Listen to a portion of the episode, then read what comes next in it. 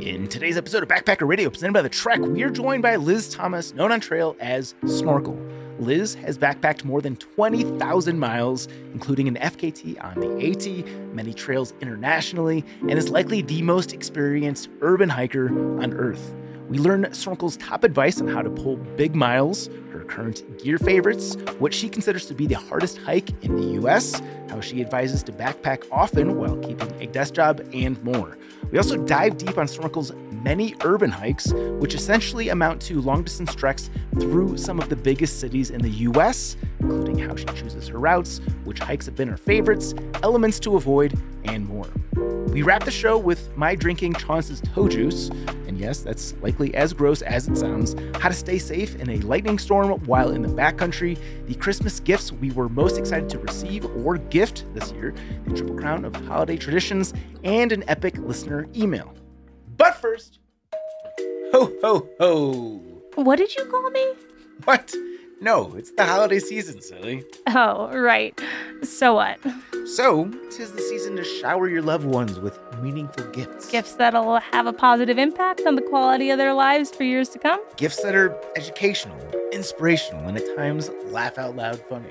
Gifts that are books that we wrote. And signed. That's right. We're bringing back the Chaunce and Zach signed book package. You can get signed copies of my book, Hiking from Home, and one of my books, Appalachian Trials or Pacific Crest Trials. Normally, these pair of signed books would go for 60 bucks. Because we're feeling the holiday spirit, for a limited time, you can get these for just 40. But wait, there's more. Use coupon code Little Donkey Girl to take an additional $5 off this package, and we'll throw in a backpacker radio sticker as well. To get this base mountain screaming deal, head on over to store.thetrek.co or simply go to the link in the show notes. I am thrilled to introduce our next sponsor, which is a brand that has been a part of my pack and through hikes dating back to 2017. Vargo creates lightweight titanium backpacking gear that is simple, innovative, and functional. The VargoBot 700 was with me every step of the way during my through hike of the PCT and every backpacking trip since. The Vargo Bot is extremely lightweight, weighing less than 5 ounces, and transfers heat quickly and evenly, making it the perfect pot for your cookware setup. But this just scratches the surface for why the bot kicks so much at. But because the bot features a screw top lid, it's the ideal option for the cold soakers of this world. Dump your dehydrated meal and the appropriate amount of water into the bot, screw the lid closed, insert time, and voila, dinner is ready. Also, I can't count all the times I've benefited from having an additional 700 mLs of emergency water storage when encountering an unexpected dry spell. In other words, this piece is incredibly versatile and may very well be the last pot you ever buy. The bot comes in a variety of sizes, including the brand new Bot XL, which is designed to perfectly fit a full size canister inside with extra room for a stove. I'm also a user and fan of Vargo's utensils, titanium long handle spoon for the win, and their titanium stakes. You simply can't beat titanium's combination of strength and being lightweight, and no one does it better than Vargo. Discount time, Backpacker Radio listeners, head to vargooutdoors.com and use coupon code Backpacker Radio at checkout to score a 20% discount. Again, the code is Backpacker Radio, all one word, at vargooutdoors.com. This is a limited time deal, so do not wait.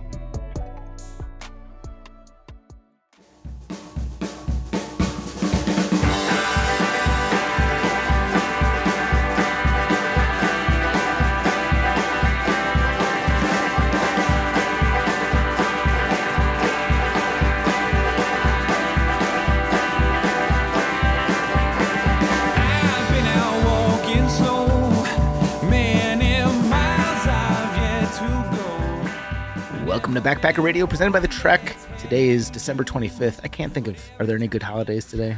Um, yes, it's Christmas. I'm not playing along with this bit. It's Christmas. Oh, okay, cool. I love Christmas. Yeah, no, Christmas is back for me. We've talked about this. I'm Yes. A, I'm a Christmas guy again. I, is it back? Because I feel like it never came for you until now. It never. Uh, it, Chris. No, I loved Christmas as a kid. Are you kidding me? It, it was like I couldn't sleep the night before Christmas because I was so excited for presents. It's the post college years, the adult years is just like this is a kid's holiday. And now that I have kids, I'm back, baby. It's not a kid's holiday. Okay. It's an everyone holiday. Yeah. Um, yes, it's Christmas. We love Christmas. Big fans. Yeah. uh, I'm your co-host Zach Badger Davis. Sitting to my right is I am Juliana Chauncey, aka Chaunce. I'm turning you up, Jones. A uh, couple reminders before we get to today's interview. First is we are on YouTube. You guys should be watching podcasts because that's how everyone watches pod or consumes podcasts, right? Yeah, I mean, you get a lot of stuff that you don't get through your ears alone. For example, in the last episode, um, we had Mm, this is a upsetting to me. a PCT FKT er on, and his Nick he- Fowler. They've his- heard. his feet were still in the foot peel phase, post trail, the post trail foot peel. Mhm. Um, and we got his raw, nude foot up on the table, and I peeled a piece of skin that was pretty sizable off of the bottom of his foot and put it on Zach's laptop for him. Um, and you just don't get that from ears alone. Yeah, you're lucky that you're not on thin ice because that would have demolished said thin ice. Yeah, no, you can't. Like, no one can get seriously mad at something like that. That's a person that can't take a joke. It's pretty. It's not a joke. It's gross. As I'm still upset about that. I didn't put it on you. I could have. you put it on my stuff. Yeah, I did, and I don't regret it. But uh, yeah, today we've got a tasty holiday spread on the table, so it'll really just set the mood if you're trying to, you know, enjoy a podcast as you should. Eh, also, uh, if you want to support the show in additional capacity, we would love your Patreon support. We do a Patreon specific episode the first Wednesday of every month. January's episode is going to be a special one. Have we decided what it's going to be? I thought it was us wallpapering. I, I didn't I talk you out of that because I think it'll be tough to be on the mics while doing that. Oh, yeah. But we're gonna do an extra special thing for our Patreon people. So there's a bonus Patreon, bonus bonus Patreon. Of us thing. wallpapering. Yeah, Yeah. but you get to watch us do uh, house projects in the studio. Yeah, it's like the watching paint dry thing. Yeah. But it's gonna be watching wallpaper dry plus us. But uh, January's Patreon is going to be a very team centric thing. We'll have Rachel and Mara here in studio, which happens once per year. It's our palooza. Um, I did think of some things for it. I have a list. Yeah. But I'm like worried about if I say it, then they'll hear it before time. do any of them rhyme with pooey? No, they rhyme with schmad schmibs. Mad Libs. That's fun. That's a good time. Okay. But like about us. And Yeah. then we leave certain things blank and then they fill in things and then we get Love mad it. at them. I'm all about it. So you can expect a Schmad Schmibs Patreon episode for January's. And last but not least, I don't know if we've shouted this out in a minute, but uh, if there's somebody that you guys want to hear on the podcast, a lot of our best guests come from your suggestions. So head on over to backpackerradio.com. There is a link to submit a guest. It can be yourself. Um, most of the best guest submissions are not that avenue because uh, humility is pretty cool in this day and age. But sometimes it is people that submit themselves and they get on the show. That's happened before and they've turned into good episodes. So all avenues are good avenues. Just let us know who you'd like to hear on the podcast. And there's a way to do so via backpackerradio.com. No more beating around the bush. This is someone I've known for a long time in the backpacking community. It's been a long time coming to get her on the show. Liz Snorkel Thomas is a professional hiker, adventure conversationalist, and an outdoor writer who's broke the woman's self-supported. Chauncey, gonna move your It was Cursor. conservationist, not conversationalist. Conservationist. There we I was thinking a conversationalist do- is like a weird title. We're doing a podcast, so she's going to be a conversationalist we tonight. all are. Yeah, you put your cursor and it was blocking me. It said Juliana Chauncey over the sentence. Oh, this is my fault. Now it is. Okay. Who broke the woman's self-supported speed record on the 2,181 mile Appalachian Trail? I recognize that mileage. Considered Chauncey doing it again. I have, my hands are in my lap. Oh, it keeps blocking my lines. My hands are in my lap. I don't know what you want from me. Considered among the most experienced hikers in the U.S., she's known for backpacking light, fast, and solo. Liz has hiked more than 20,000 miles on more than 25 long trails, including completing the Triple Crown and first known traverses of the Chinook Trail in the Columbia River Gorge and Wasatch Range in Utah. She's the co-founder and editor-in-chief at Treeline Review. Snorkel, thank you so much for joining us here on Backpacker Radio. Thanks so much for having me on the podcast. Okay, so lots of directions to go here, tons of things to talk about. Obviously, this will be a fun interview. But the thing that I want to talk about is we found that a lot of the people that we interview on this podcast who are in your realm of like uber accomplished through hikers tend to be like whatever about gear. Like we just had Dirtmonger on recently and he could hardly recite the gear that he used. I know you're on the other end of the spectrum. You're very gear centric. So I'd like to know what your go-to big 3 is and let's just pretend like it's your typical 3 season trail. You don't know much about the climate or the terrain, just like the safest thing that you're grabbing for your big 3. Yeah, I mean, I do own a gear review website, so I often am mixing up at least one of my big three at, at a given time. But kind of my all-time favorite pack. I think is the Gossamer Gear Kumo. Love that pack. Um, I love the Katabatic Gear Palisade uh, for my my backpacking quilt, and um, the MLD Solo Mid. Classic, classic setup. Good choices. We are big Katabatic and Gossamer Gear per- people. I've never used MLDs anything, but I've heard nothing but great things. I've used them on all my hikes. Yeah. Um, so that's like three for three here. my go-to pack. Yeah. Is the burn. You're a burn? Yeah. The burn girl. I don't know if I know the answer to this question, and I feel like I should. How did you get your trail name? I got my trail name on the AT. So I grew up on the West Coast, West Coast hiker. I go out to the AT. I actually started the AT without a sleeping bag, which I, I've heard that like Anish also started the AT the first time without a sleeping bag. Very common mistake, you know. You just using a blanket, or you're gonna like find a carcass to crawl inside of, or what's the plan? um, I, I actually uh, was on the way on the flight there. I was like, I'm gonna need something, so I nabbed the the blanket on the airplane. That's what I started the AT with the first time. So of course I get to Neels Gap, and I was like, that, yeah, you know what does not work for through hiking in Georgia in the mountains in April is a, a, a airplane bag blanket, but a sleeping bag. By the time I get to Damascus, it's all sad, deflated. I'm like, what? What? Am I allowed to swear on this podcast? Fuck oh yeah. yeah. Okay. like, what the fuck? I just bought this thing. It was super expensive. Um, I'm only 500 miles in. Why does this bag look like garbage? And they're like, well, did you get it wet? I was like, no, very careful. And they're like, well, do you stick your head in your bag? And I was like, yeah, I got to keep my face warm. He's like, oh, your breath is condensing the down. You need a snorkel to stick up out the top. so that's how I became snorkel. And, you know, like East Coast, humid air, West Coast, you can kind of get away with like doing the face warming thing in your back, but not on the AT. Are there any ultralight snorkels? Is that a feasible idea? No, someone should make one. If you have any listeners who are engineering inclined, Yeah. What would be the correct material? Like, uh, carbon fiber Silicone. snorkel. Yeah. silicone. no, a silicone because it's bendy and it's the same. is shape. that light? I think so. People have brought like silicone bongs on the trail. Yeah. There's other silicone things. But... Like what? Like Uh, what, Zach? what What did you bring on the trail that was silicone and different? Uh, not me personally, but Uh-huh. I know a person. Um, so then I'm guessing that your first AT hike story is not the AT that the masses are aware of. The 2011 hike? That's right. That was the one that you showed up without a sleeping bag? Oh, no, no. 2008, the first time I hiked is when I didn't have a sleeping bag. So let's start there. Is this your first long distance backpacking trip of any kind? I actually had done the Tahoe Rim Trail first, kind of as a like. Did you have a sleeping bag on that one? I did, but you know, my big takeaway from the Tahoe Rim Trail was like, wow, I really love through hiking. I should do more of this. But my pack is too heavy. What can I get rid of? And so that's how I ended up going to the extreme. How like I'm trying to understand, but how how do you narrow down that the sleeping bag will be what goes? Because I feel like that's like saying I'll just leave my food at home. Like how No, of, no, of all I, the food is very important. So what else was in your pack at the time? Like what what was able to keep the weight in your pack where the sleeping bag got nixed? Well, I, I was very proud to show up with a sub 10 pound base weight uh, for my first through hike, you know, but that was pretty easy when I didn't have a sleeping bag. Any luxury items? Any like a book? No books, no books. I don't Okay. think I had any luxury. I had a stove, but you know, That's not luxury. Mm. Okay, then that's good. Like at least you're not carrying three books and no sleeping bag. But I've like I've heard people not bring a tent and learn that they should have a tent. I don't I don't think I've heard of the no sleeping bag though. I feel like the no tent on the AT is less egregious than no sleeping bag. And look how far you've come. Now you're one of the premier gear minds in the world of backpacking, and you started out without a sleeping bag. So it's just uh, hope or an inspiration for anybody out there. It doesn't matter where you start, you can always get to where you need to be.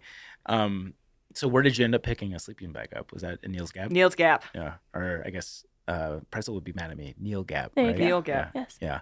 Uh, do you remember what you got? Western Mountaineering.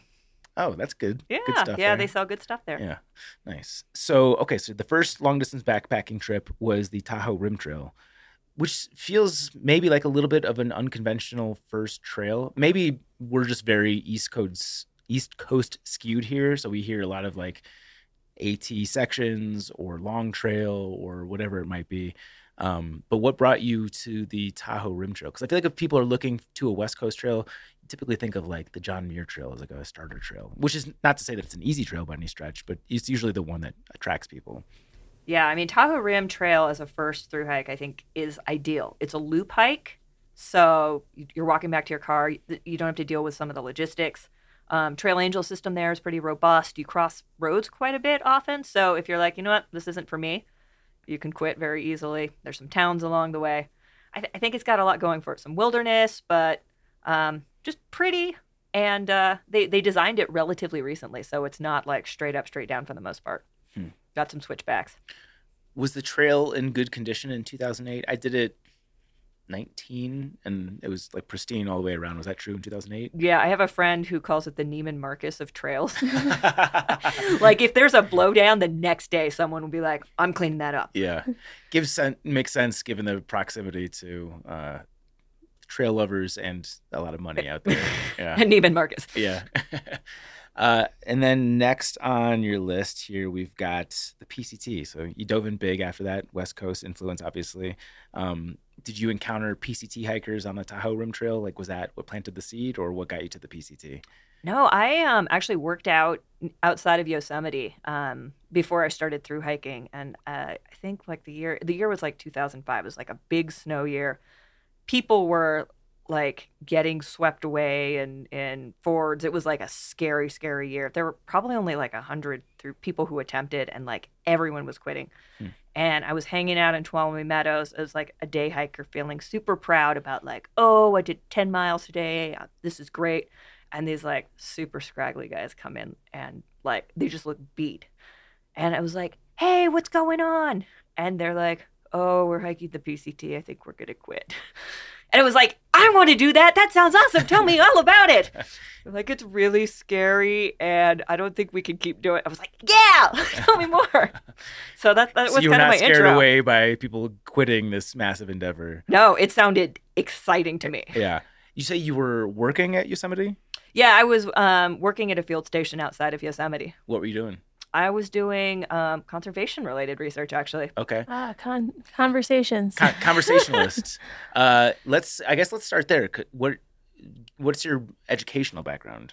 Yeah, I um I w- uh, environmental science was what I did, um, and I was really interested. I still am really interested um, in specifically when I say I'm a conservationist, sort of the crossover between land conservation and long distance trails, because politically it's a lot easier to be like, hey, wouldn't it be great if we like don't put a giant development on this place because there's a long trail going through it, and people are like, oh, long trails, we want that to be super pretty, the view versus just being like, hey, here's a really pretty place. And they're like, screw it, let's put a condo on it. hmm And if memory serves, I don't know if this is on your website. I'm guessing it is. But you went to a very good school. Was it Yale?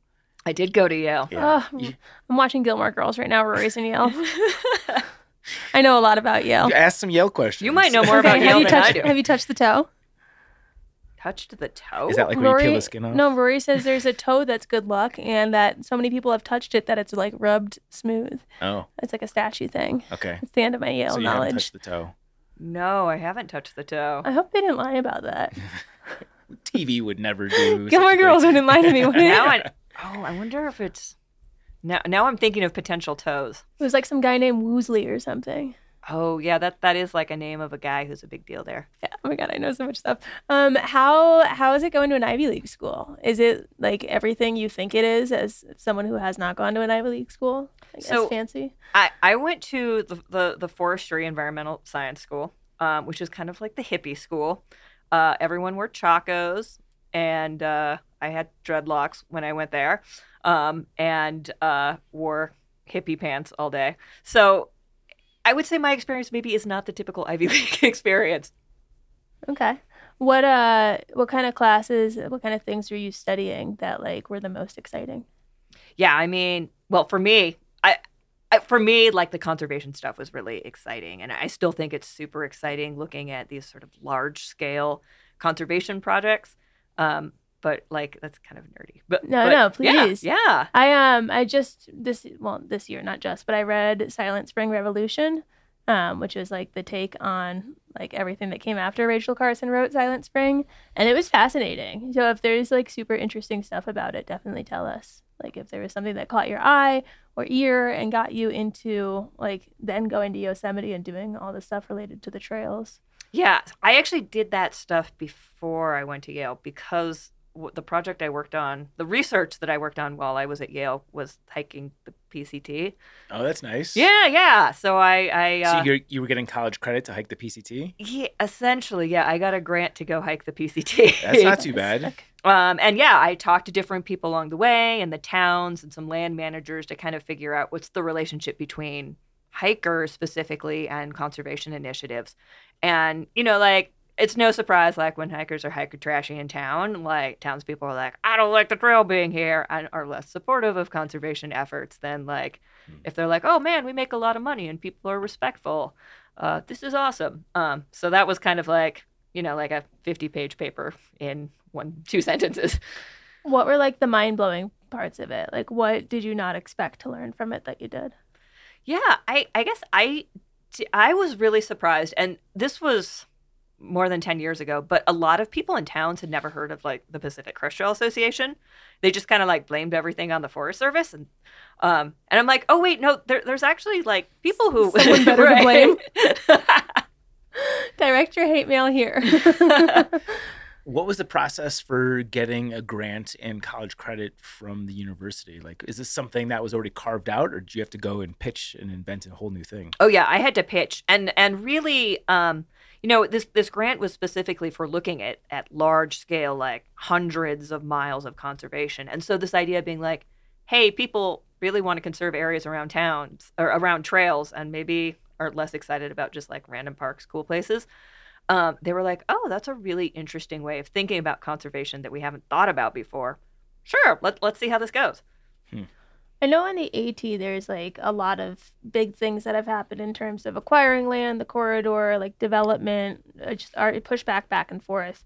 What have been the big things on the PCT that like are standout in terms of uh, just it, the PCT version of those problems, acquiring a corridor, stopping development, like what's going on over there? Yeah, the um, the PCT learned a lot from the AT. Coming a little bit later in the game, the AT um, had sort of some conservation disasters where people like I don't know if you all remember, like in Pennsylvania, the Cumberland Valley, where it's like 13 miles, no shelter, you can't camp there, and it's like the corridor is super narrow.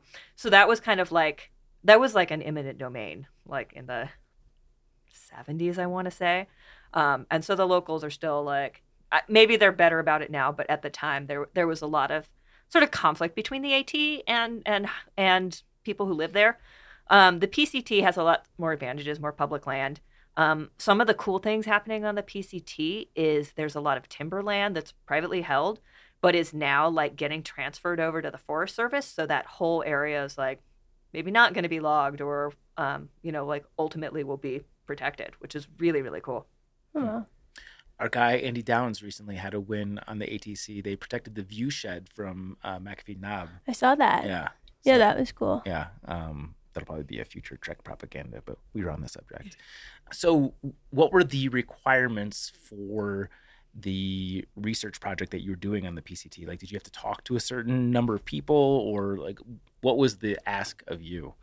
Yeah, I mean, I th- there was no particular ask. It was like I put together what I, I envisioned the project being. Um, and actually, a lot of it was research that I did after talking to people on other trails. Um, For example, there's like a mountain bike trail in Vermont that is super on top of this. Um, and in many cases, mountain bike trails have to be because it's a little more like intensive on the land. Um, yeah, it, it was super interesting. Do you have advice to somebody that wants to follow in your tracks? Because that's the dream, right? To go to school, to have them pay for your hike, to get college credit for it. Like you're you're checking all the boxes there. What was your process going into getting this uh, fulfilled? Yeah, I mean, I think, yeah. Do I have advice about it? I mean, I, I think it was the sort of things. Is if you have a really good idea, even if it seems out of the box, if you're able to support it with work that's a little bit, a little bit different, but is like people are like, oh, that's legit science or whatever. Like, you can really get away with with um, you know, like being being creative in that way. And I bet that sort of thing is a good predictor of somebody who's going to be an entrepreneur because it's very easy to just show up at college and just take the all the things to check the box to get your degree. But like that's a really good opportunity when you're young and like you are curious about something to go and carve out your own path and like make I'm, I'm there's probably things that you learned in that process that I feel like would have paid dividends in what you're doing today with Treeline Review. Is that a stretch? Yeah, I think a lot of it is just like, you know, like diving into the deep end, like honestly, probably like getting together with friends, drinking, coming up with really out there ideas, and then in the morning waking up being like, that was actually kind of cool. I wonder if I could make this work. Did I send an email requesting a grant last night? yeah, the version of a drunk text. Uh, cool. Well, typically we we do the chronology of someone's backpacking experience, and we'll get to that. But there's some things that you've talked about throughout your career. I know you feel strongly about, written about, uh, and I want to I want to dive into that. Specifically, I think this will be something that resonates with a lot of our listeners. Is you wrote a piece titled "How to Backpack and Keep Your Desk Job." How do you do that? Yeah. Um I think you know, first of all, I, I think it really helps if you're able to stay in shape. Because a lot of the sort of like pains of going out and backpacking for especially for long distance, like it it, it, it makes it so that that there's not so much of a transition zone. You can hit the ground running. So yes, to speak. exactly. Yeah. Ultralight gear, same thing. That helps a lot. Um, you know, having a good boss also helps. Um, I would say a lot of times what I've seen from sort of these serial through hikers who have more desk job types is they are really good at their jobs Mm. to the point where when they're like, hey, I'm going to go hike, their boss is like, all right, we're really going to miss you. This is too bad. And then when they get back from the trail, they're like, we haven't found someone who's as good as you. Um, do you want to come back? Like that happens a shockingly high amount of the time. Mhm.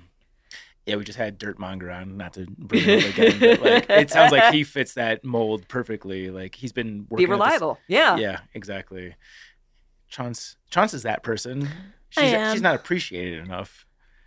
Oh, should we not be talking about this? I'm appreciated so much. Sorry, Jess. We can edit that. out. um, no, I work in a job where, like, if I get up from my desk, someone else can sit down in it. So I'm the opposite of that. Like, I, as much value as I have, I am also like so replaceable. But I think that also kind of helps in my favor because there's, you know, like I can also come back and take anyone else's desk. You know, it's like a musical chairs kind of scenario. Um, but not everyone's good at sales. True. But what I'm saying is like my old job that I left for the AT, like I had projects that I was on. Like I had to build like mapping wayfinding systems for companies that were like multi-building, Yeah. right? Like I can't just leave that in the middle of it. It's Right. going to be an absolute nightmare. It would be a terrible thing to do. Sure. Um whereas this it's like if I don't call this guy, someone else will call him, Yeah. you know. Um but yeah, that was something that was hard for me when I was working at the previous job where I was, you know, on bigger projects that I couldn't just stand up from, which was why I ended up doing like weekend section hikes. Um, I, I guess how did you did you test this? Like, did you have a desk job that you were trying to keep and go backpack during? Yeah, it didn't really work out. um, I did. I did some consulting. Um, uh, I I worked. Um, I would like fly out to these sort of like rusting out industrial buildings and do environmental assessments.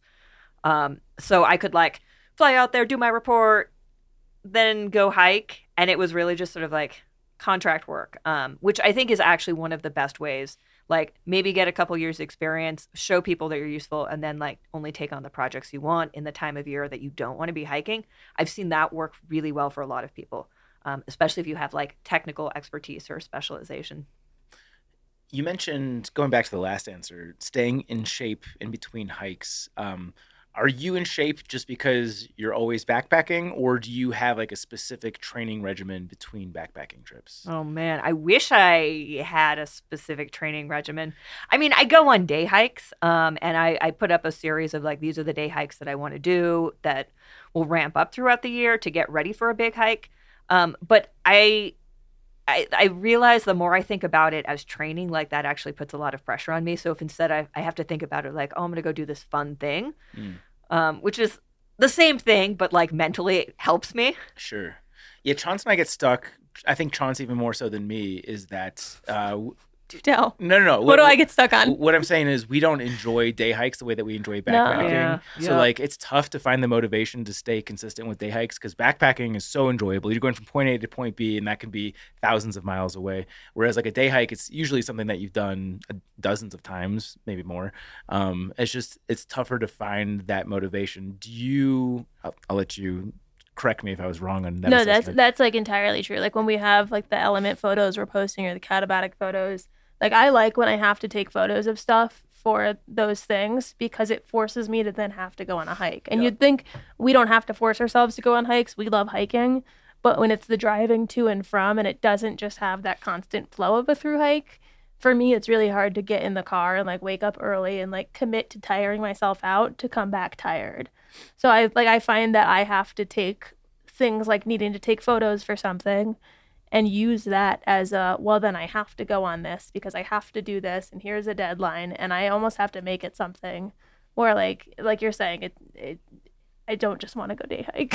You know what I hate about day hiking, and you you got to the the core of it is driving. yeah. Like on trail, you wake up, you're where you need to be to keep hiking. yeah. Whereas like I hate like being like, oh, do I have enough gas? Oh, there's traffic. Uh oh, my tires. Lo-. Like it just becomes all of these things. Yeah.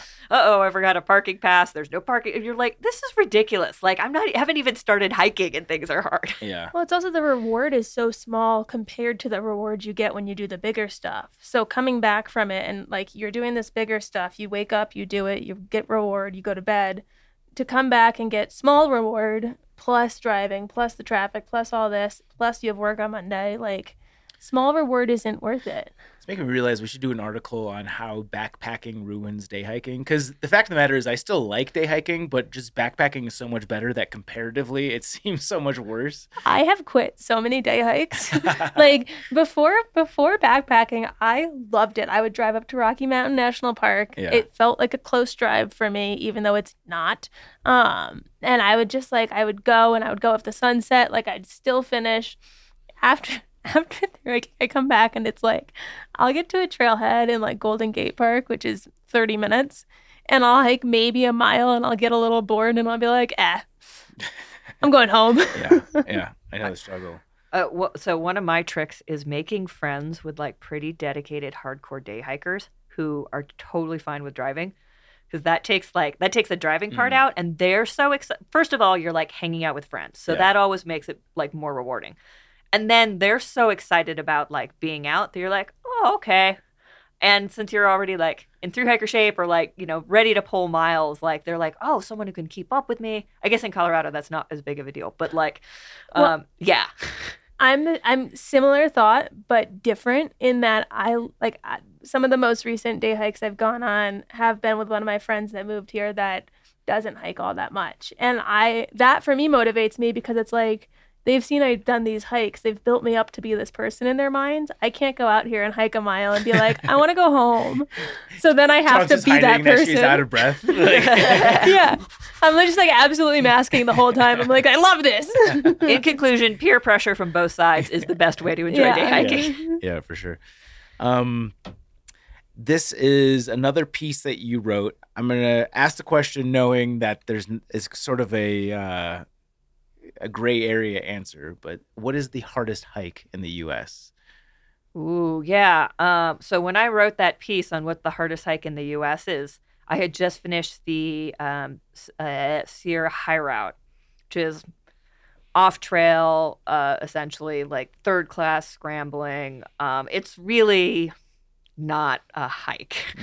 It's something sort of between a climb and a scramble, and and I mean the guidebook literally doesn't call you hikers; they call you travelers. Hmm. Um, and you know, in some ways, like yeah, it was really hard, but compared to when I did the CDT and did not have as advanced of a skill set when I went out on the CDT. And this was before far out. It was before there was even a GPS track. It was before they knew where the trail was. It was before the trail was built or signed, really. Um, that was a lot harder for me, I think. and I've heard you say before that the hardest hike that you'll do is just relative to your skill set and expectations. For sure. Yeah. yeah. I think that's an important point to drill home because like there's no concrete hardest thing because it's all just based on your preparation for that hike. That if you go into something like the Sierra High Route, but you've got all the correct gear, all the correct skill set, you've done off trail stuff before, it probably doesn't seem that hard. But like if you're starting off on the PCT and it's your first backpacking trip and you've never done more than 20 miles, that could seem infinitely harder. So yeah, I just thought that was a really interesting and astute point. That's so true. It's all relative. My hardest hike was the desert of the PCT, which like other people think is laughably easy. And then I I would say the start of the AT, like up to Virginia, even like approach trail from the beginning arch to there was a freaking cakewalk. Yeah. Like uh, joyous rainbows and butterflies the whole way. And it just all came down to the shape I was in. Yeah, totally. It's so true. Uh, another thing that you are very well known for is urban hiking. Yep. I don't think it takes much to sell someone on the virtues of like beautiful backcountry, like hiking the PCT. Like it doesn't take much of a sales pitch to get somebody to fall in love with that idea. Walking through the city of Chicago might be a tougher sell. Give us your best pitch on why someone would want to get into urban through hiking. Yeah, I mean, part of it, it's right there. And you can spend all day walking with all the joys of like being outside and moving your body and having sunlight that have been scientifically proven to be beneficial. Um, I think also, especially if it's a city that you live in, being able to see it at a slower pace with new eyes is pretty cool.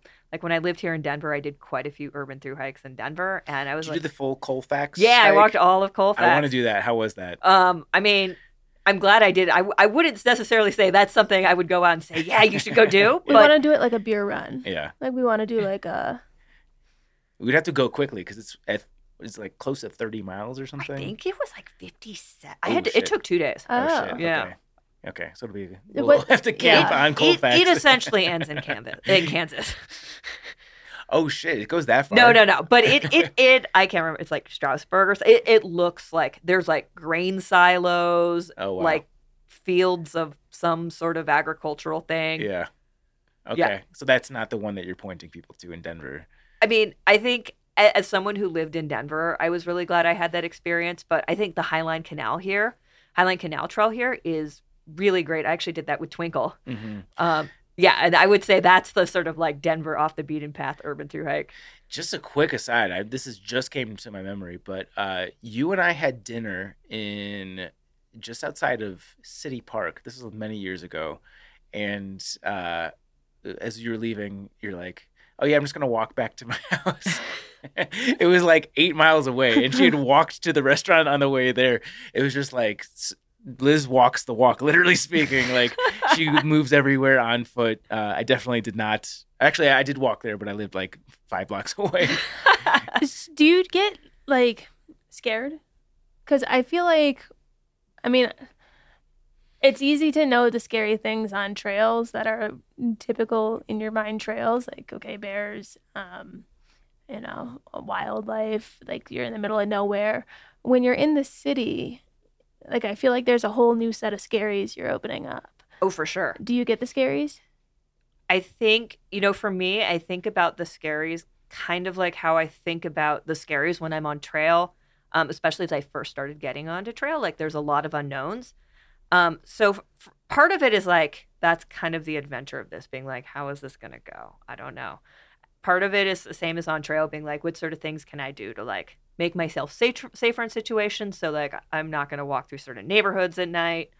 Um, I might have another hiker join me through this section. Um, yeah, but I think for me also, it's really important to show that like as a woman, I can I I I walk through these areas, and that these areas are like we shouldn't think about walking in urban areas as something that is scary or off limits for for people. Are you ever packing heat? no, but when I did the Colfax hike, I definitely saw someone who was. well I'm so. I feel like on trail, part of I mean, the scariest part is never the animals. It's like the idea of a person, I think. At least for me.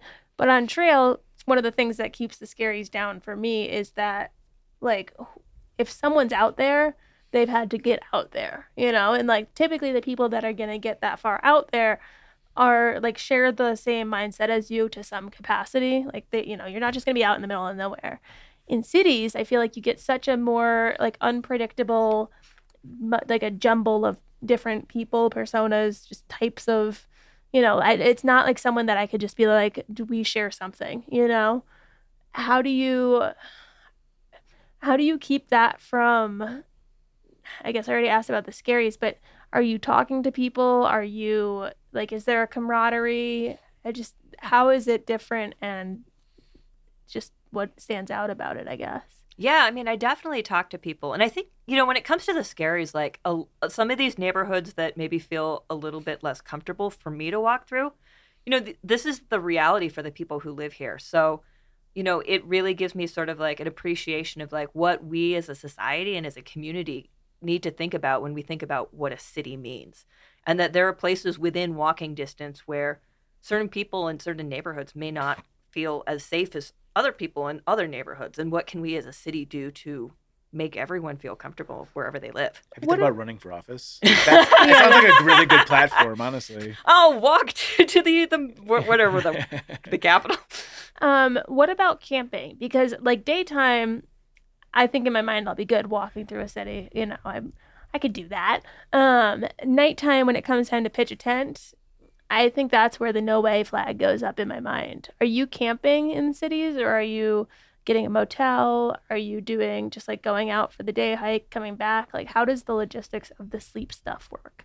Yeah i've been very fortunate that in the cities that i've hiked in i've known people. So in some ways it's like i'm i'm setting up my routes based on where people i know live throughout the city. Um, when i did the san francisco urban through hike i was staying with people that i'd known from all facets of my life, all the way from like friends I'd made like a year ago to like someone I went to elementary school with who I hadn't talked to since elementary school, Hmm. who just saw like on on social media that I was doing this and was like, "I live here. You want to crash?" Yeah. How do they take when you're like, oh yeah, I'm doing this extended long walk through the city just because I like to stretch my legs a bit? Like, what's their response to that? Yeah, I mean, they definitely thought it was weird, but they also thought it was cool because I had presented as like, "Hey, I'm doing this thing." Um, yeah. And you know, I think to some extent, especially people who live in like pretty beautiful or cool cities, they love the idea that someone wants to see all the little quirks and and different neighborhoods of their city. Totally. And I can definitely resonate with what you're saying about like you 100% learn a city so much better seeing it on foot cuz if even if you live in a city, typically you're taking the same busy roads over and over and again and you're not seeing those little nooks whereas I feel like you're probably aiming for the side streets when you're walking just cuz you get to experience more. Um let's back up a bit. First, can you give us an overview of the urban hikes that you've done and also, can you give us sort of like a range on the mileage of these hikes? Yeah. So the first one that I did uh, was called the Inman 300. It's in Los Angeles, and that particular goal was to go to all of the public stairways in Los Angeles. How do you, is there like a Google map layer for that? How do you find that? Uh, there, there is kind of a Google map, but it, there, there's a stair walking, like an urban hiking stair walking, like community Huh. in LA. This is like the parkour community. that People are doing like You know- backflips and stuff. a lot of it's like older adults. Some of it is people who are training. So one of the people who's really instrumental in it was training for the JMT Huh. and was like, I don't want to have to drive to the mountains. What can I do here that has similar elevation Sure. Gain? That makes sense. Yeah, and I mean, like the days were like, fair- you know, there were like five thousand foot days on that trek. So this is 300 miles through LA. Yeah, Damn. And you're going up and down every staircase. right. What does it have to be like a typical like what an architect would consider a floor of stairs, like from floor one to floor two, for it to count as a stairway? Or are you finding every like step up onto a curb, every set of three stairs that leads into it? Like how how many stairs constitutes? So their rules, and every stair urban stair walking community has different rules. But in LA, I believe that they set the limit at it has to be ten stairs or more. Okay. So there's more of these. There's there's communities of these stairs walkers Yes. all over. Yes. Have you done Philly? I I've uh, I did do I did a one day urban hike in Philly. Um, so L.A. was all about stairs. Philly was all about, and I apologize, I can't Cheesesteaks. remember his name. Oh. Kind of. No, it was about food. It was um, there's like this famous Philadelphia chef that has multiple restaurants all around town. So I went to all of his restaurants, except for the one that requires reservations. I, like, now you've got it. my attention. Now this Yeah. is making more sense. I asked about Philly because I'm picturing the uh, Rocky montage, obviously. but Oh, good. Th- Yeah. Those are good stairs. The best stairs, yeah. Triple crown idea. The triple crown of stairs. Sure, yeah. Uh, so is 300 miles the longest urban hike that you've done? Yeah, I so um Portland I think was 250. Uh I can't even remember. I think Seattle was like 225. New York was 225. What's the shortest thing that you would constitute a through hike in an urban area that you've done? I think probably Chicago I did that was two, a 60 mile 2 day. Okay. Um, you mentioned Portland. To Chaunce's point, is that the area where sketchy stuff went down? Yeah, I I think we so I was hiking with my friend Virgo who was putting together was was filming it and um, someone saw his camera and felt uncomfortable and and there was a bit of an altercation. Um, some some off some fake Ray Bans were destroyed in the in the altercation. Of that. So they didn't take kind to the fact that there was a camera present and they attacked you. Is that what happened? Uh, yeah, they attacked Virgo. Hmm. And he wasn't even filming there, but just the fact that he had it on him. Yeah. Oh. Did that water down your enthusiasm for the endeavor? I don't think so. It was a sunny day, and it was the sort of thing where we're like, we can't believe that happened. Um, I mean, like in Portland, like some of the stairways are would take us through these um, like underground pedestrian tunnels, and there were people living there, and so it's like, you know, we would walk past encampments in the tunnels that were very narrow, and that I I have a thing with tunnels in general. I get creeped out by them that felt uncomfortable but people are living their lives down there Mhm. um Could you redesign your hike so you don't do tunnels? I feel like you're in control of the routes, right? yeah i mean the thing about a route and especially in an urban area that i haven't been to is it's it's uh you know it's a little bit of the wild west when a route comes like you don't know if things are going to go like one of the things about urban hiking that is very frustrating is like from my map i can't quite tell if i'm going to get urban cliffed out Mm. What does that mean? it means this road looks like it's going to go and then it actually continues like there's a highway or something blocking it and it actually continues like hundreds of feet below where like on the map it'll look like it connects but it doesn't connect It's not actually it's, pedestrian it's not travelable. right Yeah. or or car travelable it's just like Yeah. the road ends and maybe has the same name but there's like 100 feet of of altitude change Yeah. between two points Are you getting stopped by the cops in any? Well, okay, damn. I want to. I've got another one, but I'm going to ask this one first. Are you getting stopped by the cops on any of these urban hikes, and then being like, well, "What's up? Are you good?" Because I feel like if if I were to go off of a road into like one of those embankments, like next to a highway, where you kind of see the trash build up, and then go past it looking for another way to the road, I I think a cop would stop me and ask what I'm doing. Right? Or wrong. i don't think anyone has ever been like what are you doing I feel like in most busy cities, somebody who's there's a, there's worse things to keep your eyes on. Is this a dumb I mean you're both looking at me like this is kind of a dumb question. I just feel like my recent experience in Denver, I would have to be fucking off pretty hard for the cops to like flag me as the guy who's the problem. Fair. Um okay. So back to the staircases before we go too far past that, because I want to look this up for Denver. But how do you find the public staircases in a city? Is there like a public staircases far out, or is there? There is there there's a website where people will self will report. It's, it's not quite far out. Um, there's a book for San Francisco by Adah Bakalinsky, which is more of like a day hiker's book, but it's fantastic. There's also a book put out by the Mountaineers in Seattle. Um, and I believe there's also a Portland book, although there's not as many stairways in Portland. So I, I crowdsourced that and I was like, hey, where should I go in Portland? And like, I had hundreds of like points that I had to connect because people were like, oh, this random mural wherever is cool. And I'm like, okay, someone suggested it, so I have to walk there. How much of your routes are based on staircases? I guess walk us through your thought process let me even back up further from there. How much of this is you designing the route yourself versus are there pre-established urban routes, or is this just something that you're inventing with every city that you go to? I'm pretty much inventing it with every city I go to. So then, what is the inspiration for the route? Is it usually staircase based? You mentioned Philadelphia. There was food. Like, what? what how do you decide what is the um, theme that's going to pull you in one direction versus the other?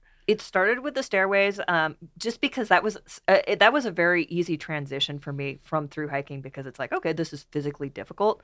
Um, i mean as we were talking about before the show like i've done quite a few brew throughs now where the theme is the brewery and Mhm. going to all of them. So i mean that's kind of the thing i love about urban hiking is like you can make it whatever you want. I did a it, it was a day hike but i did a taco urban hike like you can just kind of choose what you like and Brew go walk to it idea. This sounds like a Patreon episode that we'll do, like a brew golden a golden brew through. yeah. Yes. It doesn't have to be very long.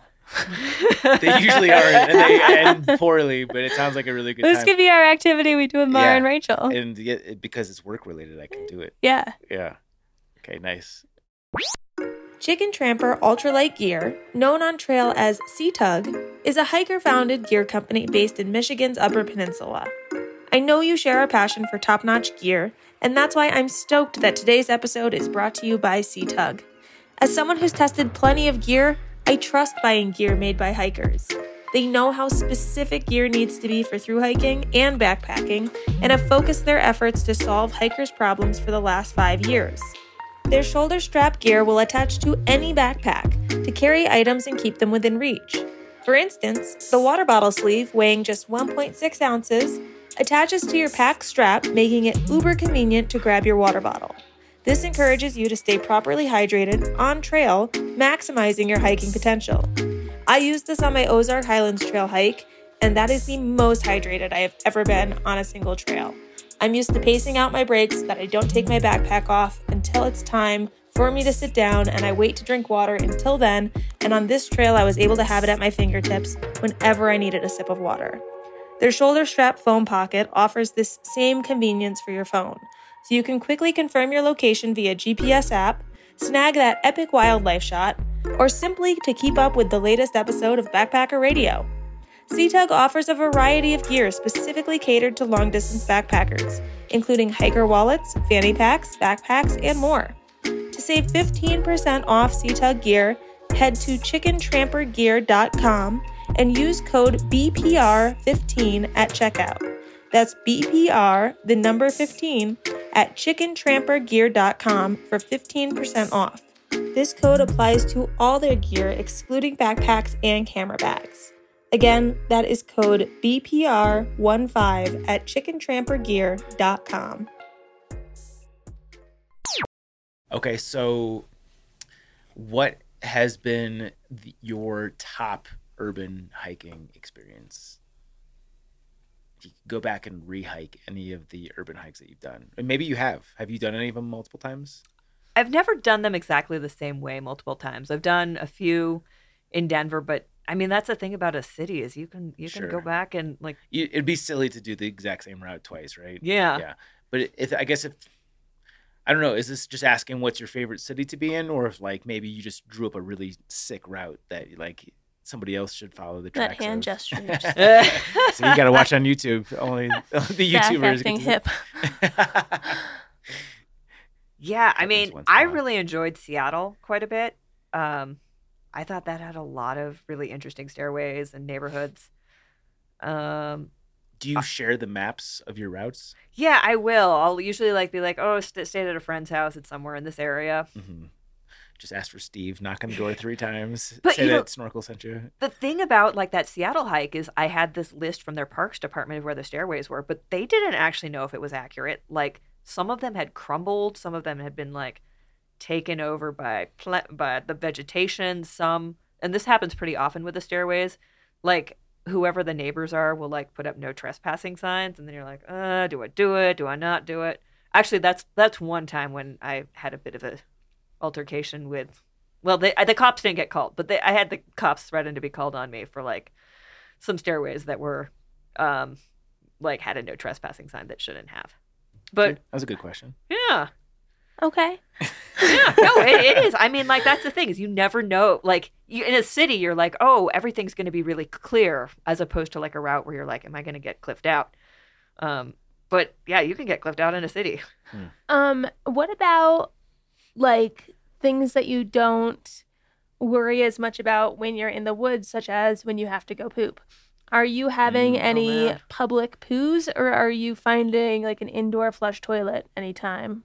I, knock on wood, have not had to public poo yet on an urban hike. Um, I have had some close calls. I have had to like be like in a super residential area, and I'm like, oh no, the closest like public looking restaurant that might let me poop is like a mile away. Would you bury it if you like let's say it was an emergency and you had to take a shit on one of these public hikes? Are you going to like go to the, the shoulder of the highway and bury it in the hard like rock dirt or are you bringing a doggy bag? I actually haven't brought a doggy bag on an urban hike. Maybe I should. It's not a bad idea. I uh, so It's a bag. responsible way to do it. think Yeah. so. So for uh, at Treeline Review, I um, put together an April Fool's Day story that actually, I because I have a gear centered mind, ended up not being an April Fool's Day story. That was a very elaborate review of different wag bags, human waste bags. Um, and one of the wag bags that I reviewed is like this sort of like skirt thing that you wear that like you poop in the skirt while you're standing up. It, it's meant And it to just be. drops anywhere. Yeah, it just drops, but like you're fully covered. So that actually might be what I would try to do. Does it Wait a second. I just uh, before we move on, I need to acknowledge the fact that we're not the only people that have April Fools their way into a poop Oh yeah. April, Fool- April Fool's jokes are not good. Um, I'm talking about pooping in the woods. I know. Submit a story, Yeah. but like they didn't. It wasn't a joke. It didn't end up saying a joke. That's what I'm saying. this is where all the best ideas come from, Yes. especially the best poop related ideas. Uh, and, and I'm gonna and I'm going to be very cautious about what I post next April Fools. but so this this skirt bag, so I'm thinking like you have a trash bag that is connected at your ankles that you're just like loosely shitting in and it's getting on like your thighs and like your legs as it's dropping to the bottom of the bag. How is how is this skirt going on you where you're not shitting on yourself, it, it's kind of like suspended a little bit. but your so legs the poop are in doesn't it? have to go as far. Yeah, your legs are. It's like wraps around. It's got a wrap around. so she, you're not it. Obviously walking while you poop. No, You- no, no, you're no, no. Squatting. Yeah, Can you? we're not dogs. Can you walk and poop at the same time? This is a George Carlin joke that turned into a CKY skit, which was like the predecessor to um, Jackass. And the answer is you can run it at a full speed. And No. Yeah. What? yeah. There's to my homeboys who've seen this like VHS video that have been passed around. Is this with the addition of laxatives, or is this just yeah, like a natural it was laxative. poo? And, no, it was laxative induced for sure. I don't know if that counts. You have to have control of the muscles. I don't know, but it's a funny video. Okay. I, I think it's probably really hard. We've been so enculturated to like, you know, poop in only specified areas. I think it would be very hard to train your mind to be like, all Oh. right, I'm running. I'm going to poop at the same time. Let's do this. Well, I you think have you to be need o- laxatives to make you it have to be okay with pooping on yourself because if you're not, then you're doing the waddle, and then I think that makes it harder. You got to just walk normal. You're And definitely fighting instincts for sure. So this is actually because of the the Cutwater. Hopefully, one day you will sponsor this podcast. yeah. Um, Thank you. This is a great segue for on my ATFKT. I was up in Maine. It was very wet and cold, and I was up on one of the bulbs, and I was so cold to the point where I'm like, I think I'm kind of nearing hypothermia. I need to start making some decisions. And I remembered what my buddy Gantz on the on the PCT has said. He got so cold in the sear, his feet were numb, and so he was like, you know what? I have this great source of body heat that I can just make, and he peed on his feet to Fair. make them so they're not dumb anymore. I, I love how you're like, yeah, that makes sense. Like a hiker crew, like you tell this story to like a bunch of Girl Scouts, and they just start giggling. Yeah, I yeah, yeah. heard that, and I hope I don't butcher this um this stat this knowledge um but I've heard unless I'm getting this wrong that if you are really really cold it helps to pee because your body takes energy and uses it because your pee has to sit at a certain temperature.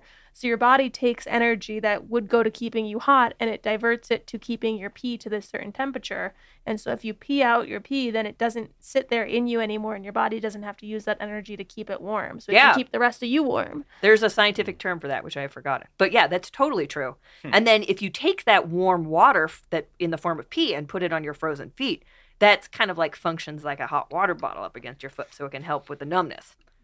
Oh, So- see, that sounds so. That's such a smart idea. On the AT, I was like, my feet are cold, my legs are cold. I'm just gonna pee in my leggings onto myself Uh oh. to warm up both my legs and my feet. And it was really hard to be like, okay, not taking anything off, just peeing on myself. Let's go. Even though I was freezing cold, I had to pee anyway. I knew it would help. I like I, it just was like it was really hard. Yeah. Um, did your leggings not like then get that cold wet? Like how if something's wet, Yeah, I feel like it's one it of those doesn't They they were already things. soaked. They were Oh, already okay. soaked. Yeah, because it was raining. Yeah, because that seems like one of those things where like you're warm for a second and then No, you're just they they were they were cold wet already. So Got I was it. like, okay, they're gonna be warm wet now. Is, that's what they tell people when you're wearing wetsuits, right? Like when you're cold to just pee yourself because it warms you up. that was kind of what I was thinking. Yeah. Yeah. So it worked. Yeah, it worked. Yeah. I guess if you're already wet already and you don't like on a through hike, you already smell like piss. Right, Even if you haven't pissed yourself, why not? I I don't know. um, this it reminds me of when I studied abroad in Thailand because there's a full moon party they do every month where like on the full moon this one island just like rages, and it's an island so there's beach right there. Um, but people just go into the ocean to pee. Um, but like you don't pull your pants down because it's ocean, so people usually just stand there in their wet shorts and pee and then just come back out of the water. yeah. Um, that's what it reminded me of. Yeah. Because your pants are just still on and you're just not caring and It's just primal stuff. yeah. It helps when when you're raging though. Yeah, A if, lot it's, if easier. it's a brew through. Is there anything else that is worth touching on related to the urban hikes? Actually, I want to hear. So you mentioned staircases, you mentioned food in Philadelphia, you mentioned brew hikes. What are some of the other themes that you've used to draw routes? You mentioned obviously like you're basing it on where you have contacts, so you've got a place to sleep. Are there any other like notable themes that you've drawn for cities that you've been in? Yeah, um, one the re- one really really cool one that I worked on. Um, I partnered with the Trust for Public Land that um, has this really cool project in New York where they're they've taken a bunch of um, public schoolyards that like in New York they're super sad. They're like essentially like these kids are going to school with like no playgrounds and like just like cement parking lots as they're like where they're playing. So they've um, the Trust for Public Land has gone in and like planted trees and put in playgrounds and like made turned that area into a park and they've done that all throughout the city um, and so i did this um, hike that went through all five boroughs that connected all of the different schoolyards that they had converted which was really really cool to see sort of like like um, communities like all of these different communities using the parks when the school's not in session. Like you would have like grandmas and grandpas hanging out and families and you're like wow like the city now has parks. And um it just kind of like like to me was really powerful because we think of like people who live in New York like oh they don't care about nature. It's like it's it's not because they don't care. It's because there hasn't been access Yeah. yeah. what are some of the like one off not like oh i loved the city this city was great but one off like this one view or this one spot like in particular things what are one or several of the like big standout took you by surprise that's really cool things you've seen on these urban hikes Hmm. I mean, some of the stairways are really cool. You know, I think a lot of it is like experiences with people who join me because that's like an awesome thing about an urban hike is like it's a lot easier to be like, hey, come join me in the city to come walk for like 10 miles versus like, let's go on a hike in the mountains, especially for like my friends that are not like super, like through hikers essentially. Um, I did Halloween in on the Seattle urban hike in costume, which was super fun. Um, and it was like pouring rain. It was like, whatever, we're just going to walk up and down these stairways in costumes in the rain. It's just like, you know, it, those are the sort of memories that stick with me. Are you carrying? a backpack? Like, what is your gear setup for this? Because you said you're not obviously sleeping on the streets. You don't need a tent. You don't need a sleeping bag. Uh, are you just bringing a couple extra layers, some snacks? Like, what is your gear setup? Yeah, it's more like a day hike um, for the most part, and I actually carry more clothes for an urban hike than I would for a, a through hike Because, you're not carrying the other stuff. Yeah, and also just like I feel like because I'm in the city, I should maybe make an effort to like not smell like piss. so you're not keeping yourself warm in that route in the city. Noted. What have been? How much of your route? Because I'm my inner fat boy comes out when you talk about an urban hike. I feel like all my routes would just be based on food. yeah, that's awesome. How much of your routes are you just like picking apart the best restaurants in cities? Because that's my motivation for doing something like this. Oh yeah, It- that that's that that is pretty high on the list, Yeah. especially like asking locals like, what's the best place? Where's the pla- go-to place in this neighborhood? have there been a one or three places in any city that have stood out to you, being like, "Damn, I need to come back to this place." Oh yeah, um, there's a couple bakeries in Seattle. Like Seattle's bakery scene was really good. Um, when I did the Grand Rapids brew through, there was actually like some good pizza places in there.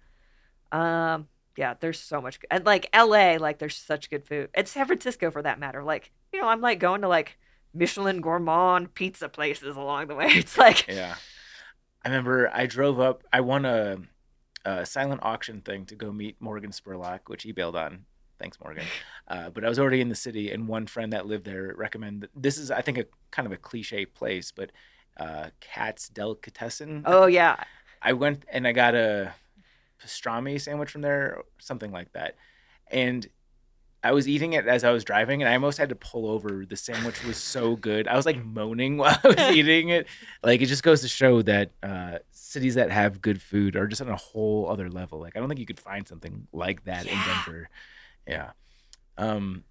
Okay, so can you give us a quick rundown of the urban hikes that you've done? Yeah, I'm I'm I, I apologize to any city that I don't remember. So LA was the first, San Francisco, Portland, Seattle. Um, I've done some brew throughs in Denver was the first one and the hardest one. Um, Do you remember how many breweries you hit? there were 65 breweries plus a meadery, a cidery, and a kombucha Did Did you get a beer at every one of these places? Yeah, I mean the beer How many like days? it was uh, eight days, I think. Okay, you did that in like two days and be like, "Holy smokes!" You know, wheelbarrow to take I you mean, out of there. it, it was it was um like more than 100 miles. So I'm just saying to get 65 drinks in you is uh, that's an Yeah. undertaking. Yeah, That's yeah. massive. You know, it was samplers. People for some reason it was really easy to get friends to come along on that hike. I, you know, shockingly. Go figure, right? Yeah. Uh, do you have a favorite brewery in Denver? Yeah, you know when I when I did the the I mean the Denver Brew Through came up because when I was living in Denver, I tried to keep on top of all the new breweries that were opening. I set a New Year's resolution of like I'm going to try to go to every brewery in Denver, and there were so many popping up, it was impossible. Yeah. Um, so I was like, okay, the only as a through hiker, the only way I'm going to do this is if I hike to all of them in one go. uh, so we started at Crooked Stave, um, which which was one of my favorite that I had been to um, in Denver, and I was like, all right, I'm going to do a sampler of one of everyone you have on tap, Famous last words. and it was seventy five dollars, and I was like, I cannot do that for the next sixty five brewers. yeah, right, right, right, right. Do you have a go-to variety of beer? Like, are you going for the IPA? Are you going for the Pilsner? What's your? Yeah. Um yeah, I think you know, I like IPAs. I um so that was kind of you, you know, I would do a lot of research beforehand to be like what is this brewery known for? So I, I would try to like get what their most famous beer Sure. was. Okay, I cut you off when you mentioned brew through. what, what what were the other urban hikes? Um let's see, I've done a Grand Rapids brew through. I did a Ventura brew through as well. Um let's see. Chicago was a shorter urban hike. New York was the long or long urban hike. Tucson was a was a pretty long hike. They had just come out with a new urban trail system, and as part of their kickoff, they invited me to come walk their this. They call it the loop, and it's just like it's a loop around the city that's like a really sweet trail. Um, I think that's it. I was supposed to go do an urban through hike in San Antonio that I had put through, um, that I put together, and um, I was supposed to leave to go hike that on March twentieth, twenty twenty two. Ah, So that unfortunately never never got to happen. yeah. I had a question. It's now escaping. okay, it'll come back, I think. But uh, you mentioned now hiking fast, AT. This is all coming to a head. Uh, so you set the FKT on the AT in 2011. Uh, same year I hiked it. Same year Jennifer Pharr Davis hiked it. Um, first, give us the category of FKT because I know there's a lot. And uh, was this your first fast through hike? Yeah, this was this was my first fast through hike. Uh, it's it was self supported, um, and uh, yeah, I mean, I, I actually was talking. I, I was on another podcast last week, and they're like, "Hey, I think your FKT for a northbound self supported women's through hike still holds," and I was like, "Really? Huh. Yeah, uh, Are you surprised that that's the case? Because I, I feel like the FKT scene in the last 10 years has like blown up. Like it's become a- yeah." like it's not only just through hikers, but it's ultra runner. Like it's it's attracted a lot of people. Are you surprised that that's still holding? Oh, for sure. But I, I also think self supported kind of attracts a different sort of person Mhm. than who's often drawn to FKTs. And the AT's just, it's a commitment. It's really long. Mm-hmm. And so you really have to go out there. I mean, I think the reason why, and you probably feel this, uh, like I love the AT. I loved being on the AT. Mhm. And so for me, like every day I got up, I was like, it wasn't like, oh, I have to do these many miles to be able to meet this goal. It was like, I get to be on the AT. I get to see this waterfall or this really cool thing that I loved from my first hike. In how many days was the FKT? That was 80 and a half. 80 and a half. I know you've written a piece on how to hike. I think the title was like how to hike your biggest mile day. What are your tips for somebody that wants to up their mileage game? Yeah, get getting up early, hiking late. Um, I think really having your gear dialed in before you go. Hydration, nutrition, pretty important. Um, keeping those pretty regular. What do you do from a nutritional standpoint? Yeah, I mean, I think a lot of it has to do with timing and not letting yourself get to a point of bonking. Yeah. So, are you eating every hour, every two hours? Like, what's your MO? I usually go about every two hours. Okay. And are you aiming for a particular like macronutrient or like what's your philosophy there? I should do that. Um, I generally, I generally go around like 300 to 400 calories every every two hours. Are you looking to get a certain quality of nutrition? Like, are you taking supplements on trail? Are you taking, are you eating bags of spinach? Like, like what are you doing to sustain yourself? Yeah, you know, when I did the ATFKT, I had like a bag of like fish oil and like folic acid, like all sorts of things. And like I haven't hiked with that stuff since. Um, maybe I should. Um, yeah, I would say, yeah, I think th- across the day, the thing about a big mile day and a and a fast through hike is its consistency and it's it's not pushing too hard. I think that happens way too often Mm. that people just like be like, I'm hiking fast, and they go all out, and then they like get tired or they get out. injured and burned out. Yeah. It's interesting that you were so successful on your first one because I feel like you have to have a couple of failures to get it right, to like learn that lesson that you're talking about. Is it because the AT is so long that you were able to like learn that lesson early on and then uh, compensate later on? I think you know the ATFKT for me in many ways is like I had already hiked the Triple Crown, so there was a lot of like learning how to deal with big mile days. Um, and you know, for me, hiking the AT a second time, like I was excited to see it again, and I was excited to take all the things I'd learned from like the CDT, which was like a very hard experience. Like, like the AT was like so fun for me because like it had a trail and it had water and it had signs and it had towns and it had people uh, just like all these things the cdt didn't have that it's like even though i was self-supported i felt like just the fact there was like a like water made it feel like it was supported Sure. or like shelters Yeah. Is it hard for you to get up for an urban hike having all these cool like backcountry experiences too? Because I could see somebody who's like diehard urban hiker who doesn't do a ton of the cool backcountry hikes that you've done, but like you've got a really uh, extensive resume in both areas. Is it is it tough for you to get excited for an urban hike after doing all these other cool trails? yeah there's not a lot of crossover between the two like there's a pretty robust um, mostly day hiking based urban hiking communities obviously there's a pretty robust through hiking community but um, yeah to me it's like like when i'm walking i get into this mindset of exploration um, and it kind of like starts feeling the same i mean i still like i, I still like the wilderness ones better Mhm. for sure but um, you know like it's cool to go to a new city and just walk around and like meet cool people and see things Yeah. It's a really novel perspective that you have because we talk to a lot of people here that they won't even hike the AT because they think it's too crowded, let alone going and like hiking through a city. It just seems like you like walking in any capacity. Is that an accurate assessment? Yeah, I think so. And you know, when you're in a city, if you're you get into the groove of a mindset, it's like you know the cars kind of become boulders and people become trees, and it's like you're just like there, you're present, and you're like having a great time. Um, I have a question. So in the in the intro that Zach um Butchered. butchered, I was trying to think of a kinder word, but that's a good one. He, like there was the part where you like to hike fast, you like to hike solo. Can't remember their third word, light. Um, for someone who's hiking solo uh, and doing like the urban stuff or the trail stuff, what do you do? Like how you were saying, the cars turn to boulders. Didn't it just get like really cold all of a sudden? It's just always cold in here. suddenly the temp dropped. Yeah. Um, what do you? What kind of stuff do you do as a solo hiker to keep your mind entertained? Like, what kind of? I, I, I'm just thinking of mind games from the cars turning to boulder comment. Is this on an urban hike or a wilderness hike?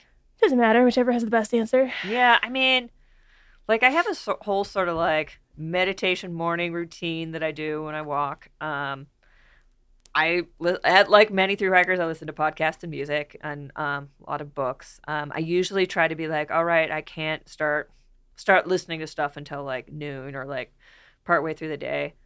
Um, yeah, I do. Yeah, I would say a lot of it is sort of this like, I I count a lot, which sounds a little bit weird, but it's very like calming. Like, do you start from one? yeah. What's the highest number you've gotten Well, I usually do. I usually do like sets of 100. oh, okay. I was hoping she'd say like 11. Got really hard after that. I also like brush my teeth as I walk. I put Oh, on my that's a good sunscreen as. I walk, and like I, I kind of like kind of do that in conjunction with counting. So it's like I'm doing all these chores. So it's like, you know, really by the time I've done all of these like morning chores, it's like, oh, it's already 10. I'm sure I've counted to 11 a lot. um, okay, in terms of the listening to music, I don't know if you do this, so maybe this will be a question that doesn't have an end. But like one of the things that I really like to do on a long trail is listen to music that makes me feel like I'm in a movie. Um, for example, Lord of the Rings, great soundtrack to listen to in the Oh. woods. Um, or I've listened to like Game of Thrones. Like there's just there's good soundtracks that fit in woodsy settings. What are there any urban soundtracks, like movies that you could listen to a soundtrack on an urban hike, or do you are you normal and don't do that? Yeah, I, I actually don't think I've been I listened to that much stuff on an urban through hike. Um, just because I'm like popping into restaurants or like a lot of times I have people who want to join with me. Yeah, it's kind of like a different flow. And also um, I do use the headphones that don't go inside of the ear, um, whether I'm hiking on a trail or in an urban area. But like, I'm especially really, really careful with like listening for cars and stuff in an urban through hike. Total swerve. I see that you're wearing you're wearing a melly right now. Yeah, I feel like mid layers have become a much more popular and like trendy thing over the last handful of years, and I'm sure you've tested everything. Um, do you, in addition to the melly, which I'm assuming you like because you're wearing it, are there any things, are any mid layers that stand out for you? I mean, I love the Apco stuff. Um, I wish they made a dress because I'm wearing a Melly dress. I'd like to be very specific. Would you not wear just a regular melly on a through hike, or is it just specifically the dress that you like? um, I I like the dress. It's specifically the dress I like. I think for me, the Melly's a little bit heavy to use as a mid layer. Mm. Um, that being said, I mean the Apco is heavy, but I used it on the Superior hiking trail and was very very happy to because I did that pretty late in the season. Um, yeah, it's my thought on mid layers.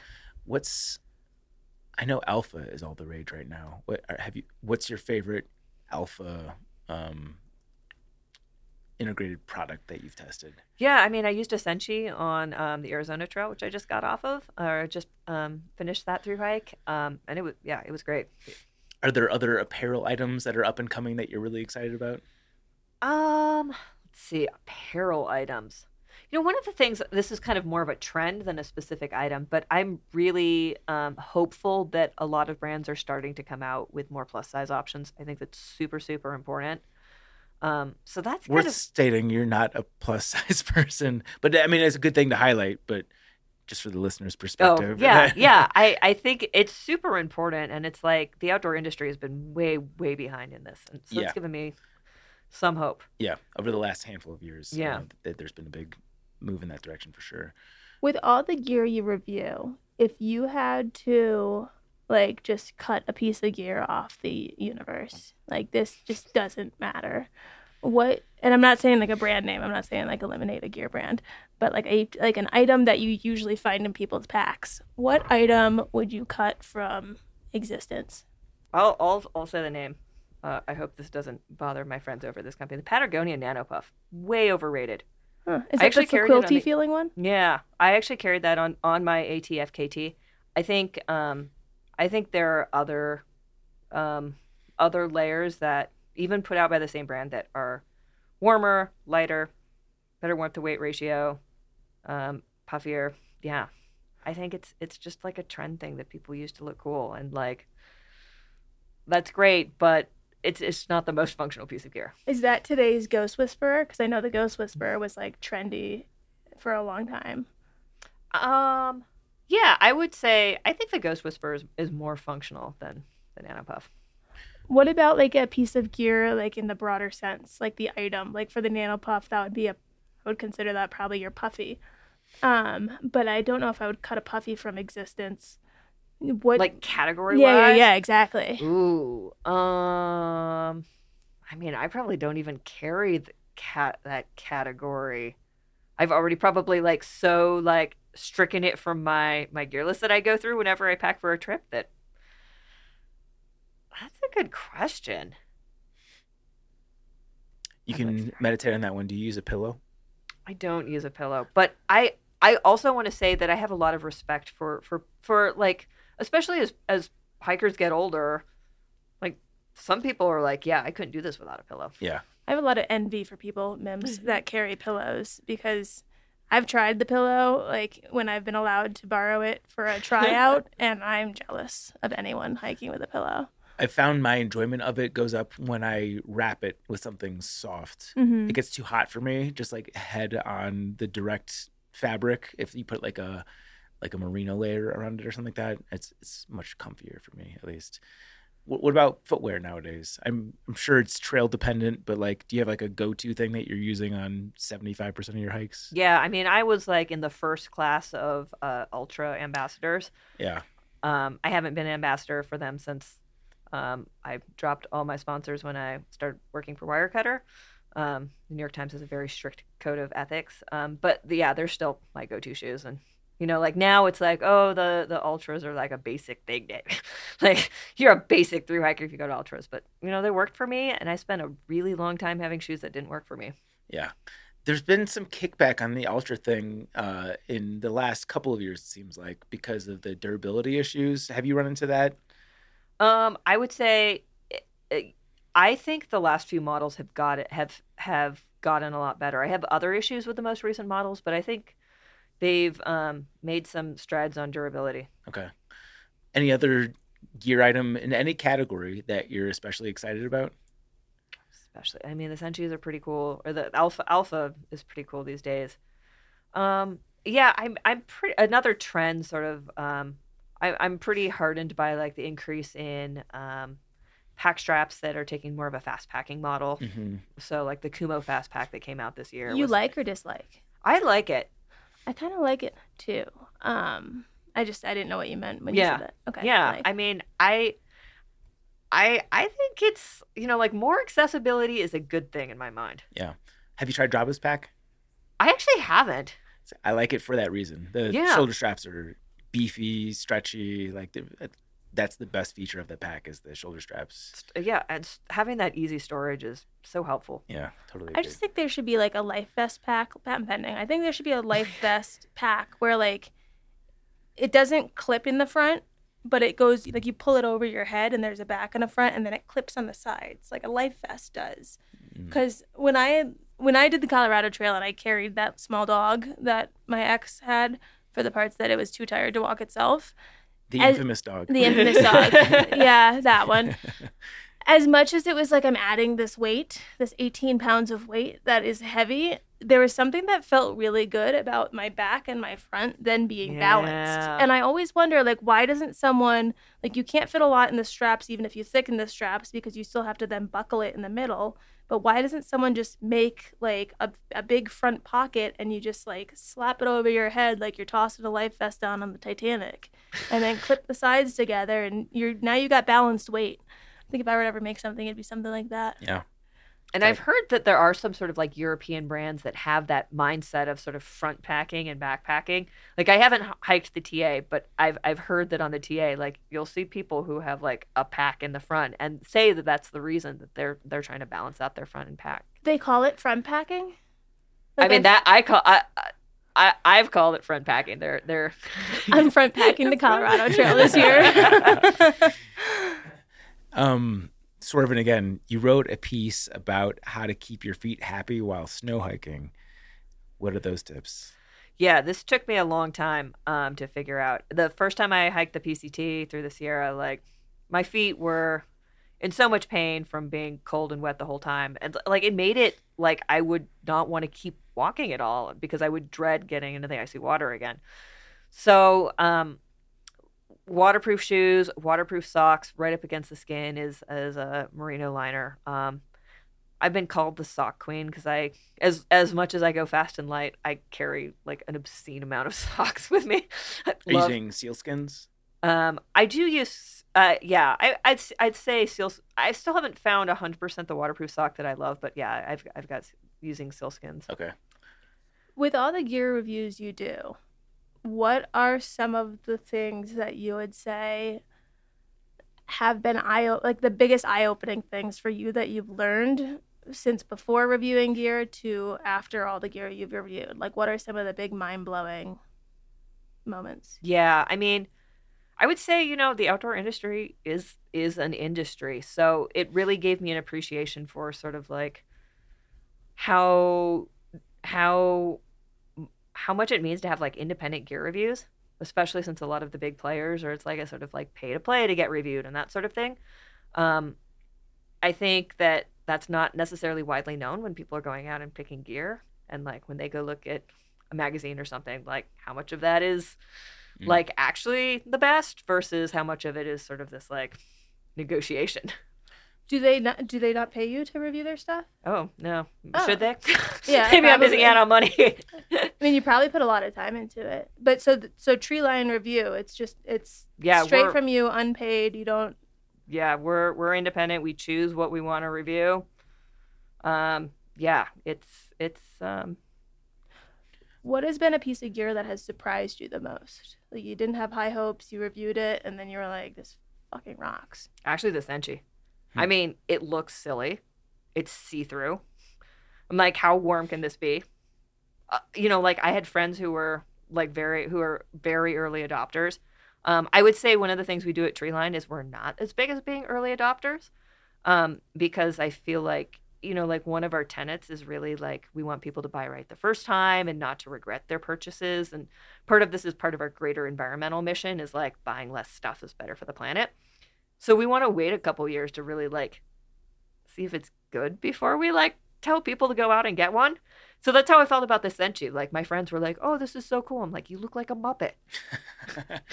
that, that's something, and this is probably less backpacker and more like people that do gear review stuff. You, I'm sure you run into this all the time, where PR people are pitching you on gear stuff, and it's no fault of them. They just don't know like what our community uses. So I feel like 80% of the stuff or more that they pitch to us is just irrelevant. And maybe this is the exact question that Chaunce just asked, but eh, are there things that were like fringe items, like maybe like outside of a category of being relevant to a through hiker that you're like, yeah, I guess I'll give this a shot, and it ended up surprising you? You mentioned the Senchi. Is there anything that fits that category as well? Yeah, that's fringy. Hmm. So at Treeline Review, we don't. We have a very very robust through hiking section, um, but we also do running, um, mountain biking, skiing, um, water sports, fishing, and you know, like some of the some of the stuff that's like more designed for other sports. I've also been like, huh, I wonder if that would be good for through hiking. Um, I think, you know, like um, among Yeah, I guess like among skiers, like the waterproof socks are, are Mm. pretty popular, and that was something where I'm like, you know, I don't spend on, on a typical through hike like you've got like the San Juans or you've got the Sierra, and then you're not thinking waterproof socks ever again. Mhm. But they're very popular with skiers, and I'm like, oh, so actually, you know, like maybe this could be a solution for keeping my feet happier, because through hikers are in such a, this mindset of like, I'm gonna suffer, I'm gonna suffer, like this will be over soon, which is true, but if it's to the point where it's impacting your hike that you don't want to keep hiking, like, yeah, let's look at what other sports are doing because they've solved this problem. Like, they're on the snow the whole entire time they're out there. Yeah, totally. What's a piece of gear besides the waterproof socks that another sport uses that you think is still would still definitely fall in the underrated category for through hiking? Hmm. Like it's not on the radar yet, but it should be. Hmm. Man, you're you're tossing all these difficult gear questions at me. It's not me, it's the cut water. Makes me really smart. yeah, I mean there there's some um like I think I think a lot of um running designs there's crossover with through hiking. So you can talk about like the sort of more running vest style of through hiking packs. That's like a crossover, right? That has like become a little bit more mainstream. Um yeah, I I think also um like fanny packs, like running belts. Also, there's that sort of yeah, sort of like crossover. Oftentimes, runners for some reason use like heavier fabrics, but I think a lot of times when you look at that sort of like running stuff, you're like, okay, how can I take the same design, lighten up the fabric for through hiking, and like turn it into something that like we actually would want to use. You mentioned Appalachian Gear Company. What is it that you like about alpaca over merino? Yeah. Um Yeah, I, I mean I like how the Apcos fit. Their colors are cool. Um I think that the Apco as a mid layer is like I like the breathability a lot. I think that the way that they've they've knitted it is such that um, it's probably bigger stitches than you would be able to pull off with merino without it like starting to fall apart or lose some durability. Um, and as a result, that really helps with the breathability when you're like exerting in colder temperatures, Hmm. just what it was like for me on the Superior Hiking Trail. Um, I think with both merino and with the um, alpaca, like they're both gonna stay warm when wet, which is was so great on this Superior Hiking Trail. Um, yeah, I think up until fairly recently, it was that we didn't quite have the technology to make like cool colors in with merino. Now, like, I mean, I have I have a Smartwool that's like tie dye colored, which is really cool. Yeah. But like the Apco's, like they're newer brand, but from the start they started with really cool colors. Yeah. If you've listened to this podcast for any period of time, I've sounded like a broken record about the importance of supplementing with electrolytes while backpacking. During my first through hike, I landed in the hospital with a condition called hyponatremia, a fancy term for low blood sodium levels. Symptoms included intense headaches, dizziness, and generally feeling like a bag of Richards. This happened as a result of heavy sweating, over consuming water, and under consuming electrolytes. A couple of saline IVs and a hefty medical bill later, and my energy was magically restored. Somewhat counterintuitively, but electrolytes become even more important in cold temperatures and at elevation, as our thirst decreases at a faster pace and we lose fluids via sweat and urine. In other words, electrolytes and backpacking go together like peanut butter and jelly, which is why I'm thrilled to introduce today's sponsor, Elements. Elements is a science backed, zero sugar electrolyte drink mix designed to support active hydration and a healthy lifestyle. LMNT has enough sodium, potassium, and magnesium to help you feel and perform your best on trail and beyond. Electrolytes like sodium, potassium, and magnesium are essential for energy as well as muscle and brain function. And unlike other electrolyte products, LMNT has generous portions of them. You're guaranteed to find an LMNT flavor you love. There's fan favorite raspberry salt. You can get spicy with mango chili, or mix chocolate salt into your morning coffee for a mean mocha. I've enjoyed all their flavors, but my personal favorite is the citrus salt. It tastes like a margarita, tequila sold separately. free stuff alert, Backpacker Radio listeners can score a free sample pack, which comes with one packet of every flavor, eight in total, with any purchase by going to drinklmnt.com slash trek. Again, that's drinklmnt.com slash trek, and you'll get eight free packets with any purchase. You have to use the URL, no coupon code is necessary. That's drinklmnt.com slash trek to get this deal, which is only good for a limited time. Let's get off gear for a second. yeah. uh, because you've done so much backpacking. What, in your mind, of the trails that you've done, is the most underrated trail in the U.S.? PNT. PNT. Hmm. Yeah, it's rad.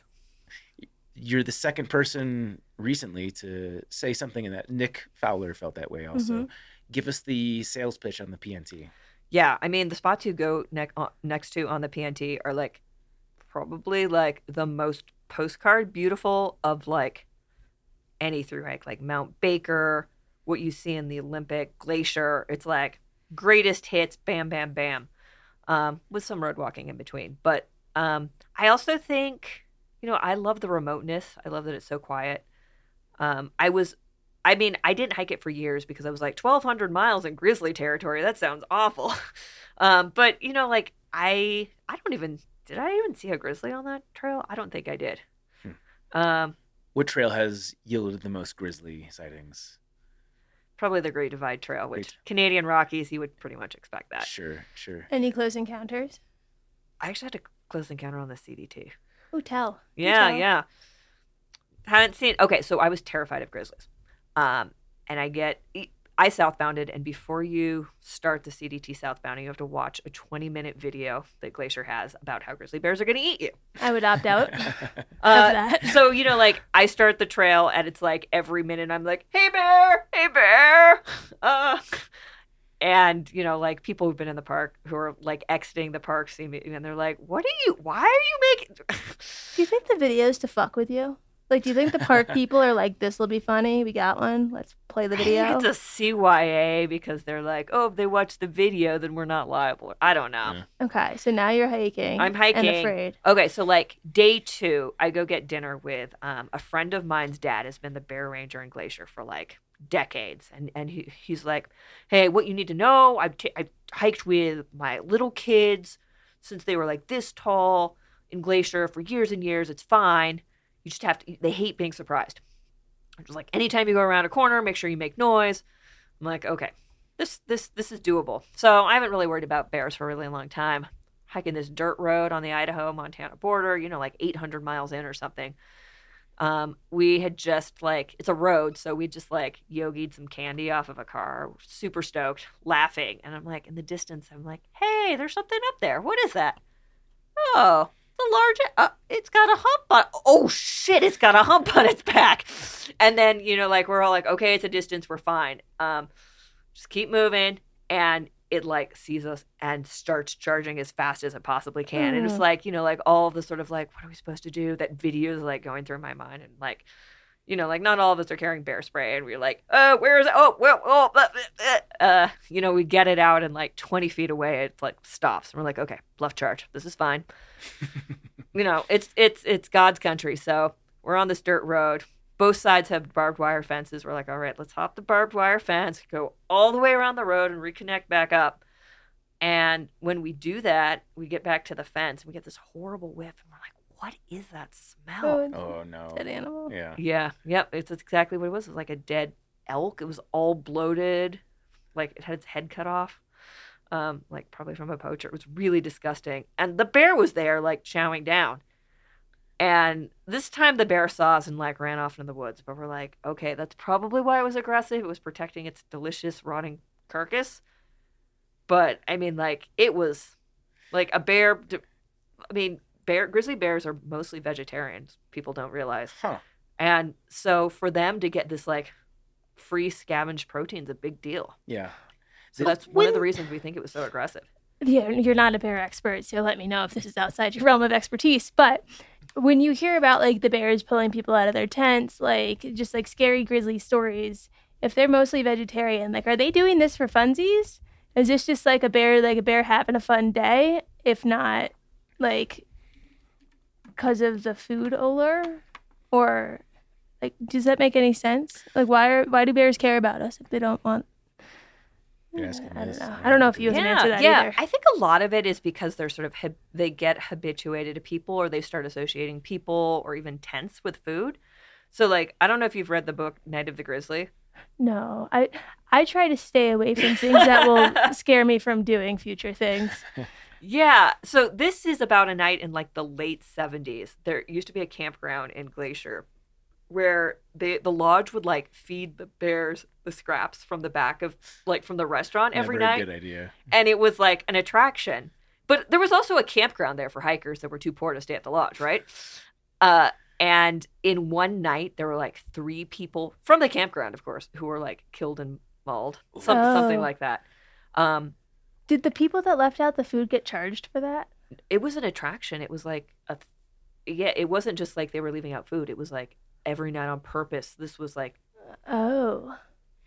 and um, so that was one of the things that, that totally changed Glacier's bear policy. So they they started being like, you know, a fed bear is a dead bear.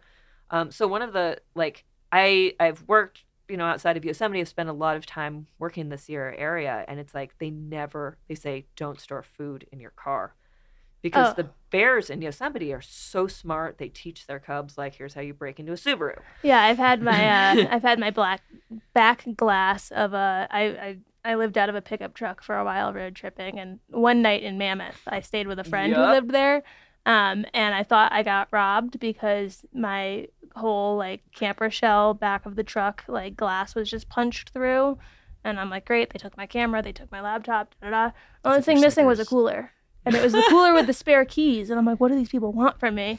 And the guy that like maintained the grounds was like, "Oh, is that your cooler? The bear shred it." And I was like, "Oh fuck!" Um, I almost slept in the car that night. But yeah, they will they will go straight through a car. Yeah, I've also had a car broken into in in that same sort of Mammoth area. When okay, so this is something that I think actually might be more in line with your realm of expertise. But when you said that Glacier used to do this bear attraction type of stuff, and then they were like, "Oh, this actually might not be very smart. Um, fed bear is a dead bear." Are there other instances like that that you've come into contact with either via hiking or with your background in the conservation stuff where it's the transition of places doing things maybe not the most responsibly to more responsibly In terms of bears, or just anything wildlife related or i mean like that seems like a transition that people went through where like there was a time of no fucks given and then there was a transition to slightly more fucks should be given yeah, I mean, I I mean, I would say it's happening right now on something like the Tahoe Rim Trail, where like they're going from no bear cans required in desolation to bear cans are required in desolation. Um, the last I went through there in 2021, I want to say, and like, you know, like I was enjoying my coffee by by Aloha Lake and on uh, on the PCT, and and some poor poor weekender was like, "Have you seen a blue backpack? I hung it up with all my food," and I'm like, "Oh, this is this is this is not going to end well." Yeah. Desolation recently added the bear can Yeah, requirement. yeah, yeah. And that felt like a long time coming. That that happened right after I hiked the TRT, and I know that had been speculation for years. Yep. So no one took it seriously, and then they actually dropped the hammer on that. Um, in terms of bear food safety, do you hike with a bear canister in areas where it's not required? Like, what is your typical bear storage policy?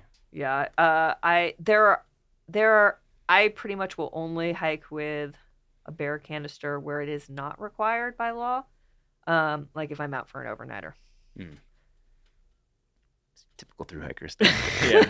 I, I think that's true for most through hikers. But do you think, I don't know how closely you track the AT. Do you foresee the AT becoming bear canister start to finish, or at least big sections of the trail? Because it seems like they're inching in that direction. Yeah, I mean that is the ATC's dream.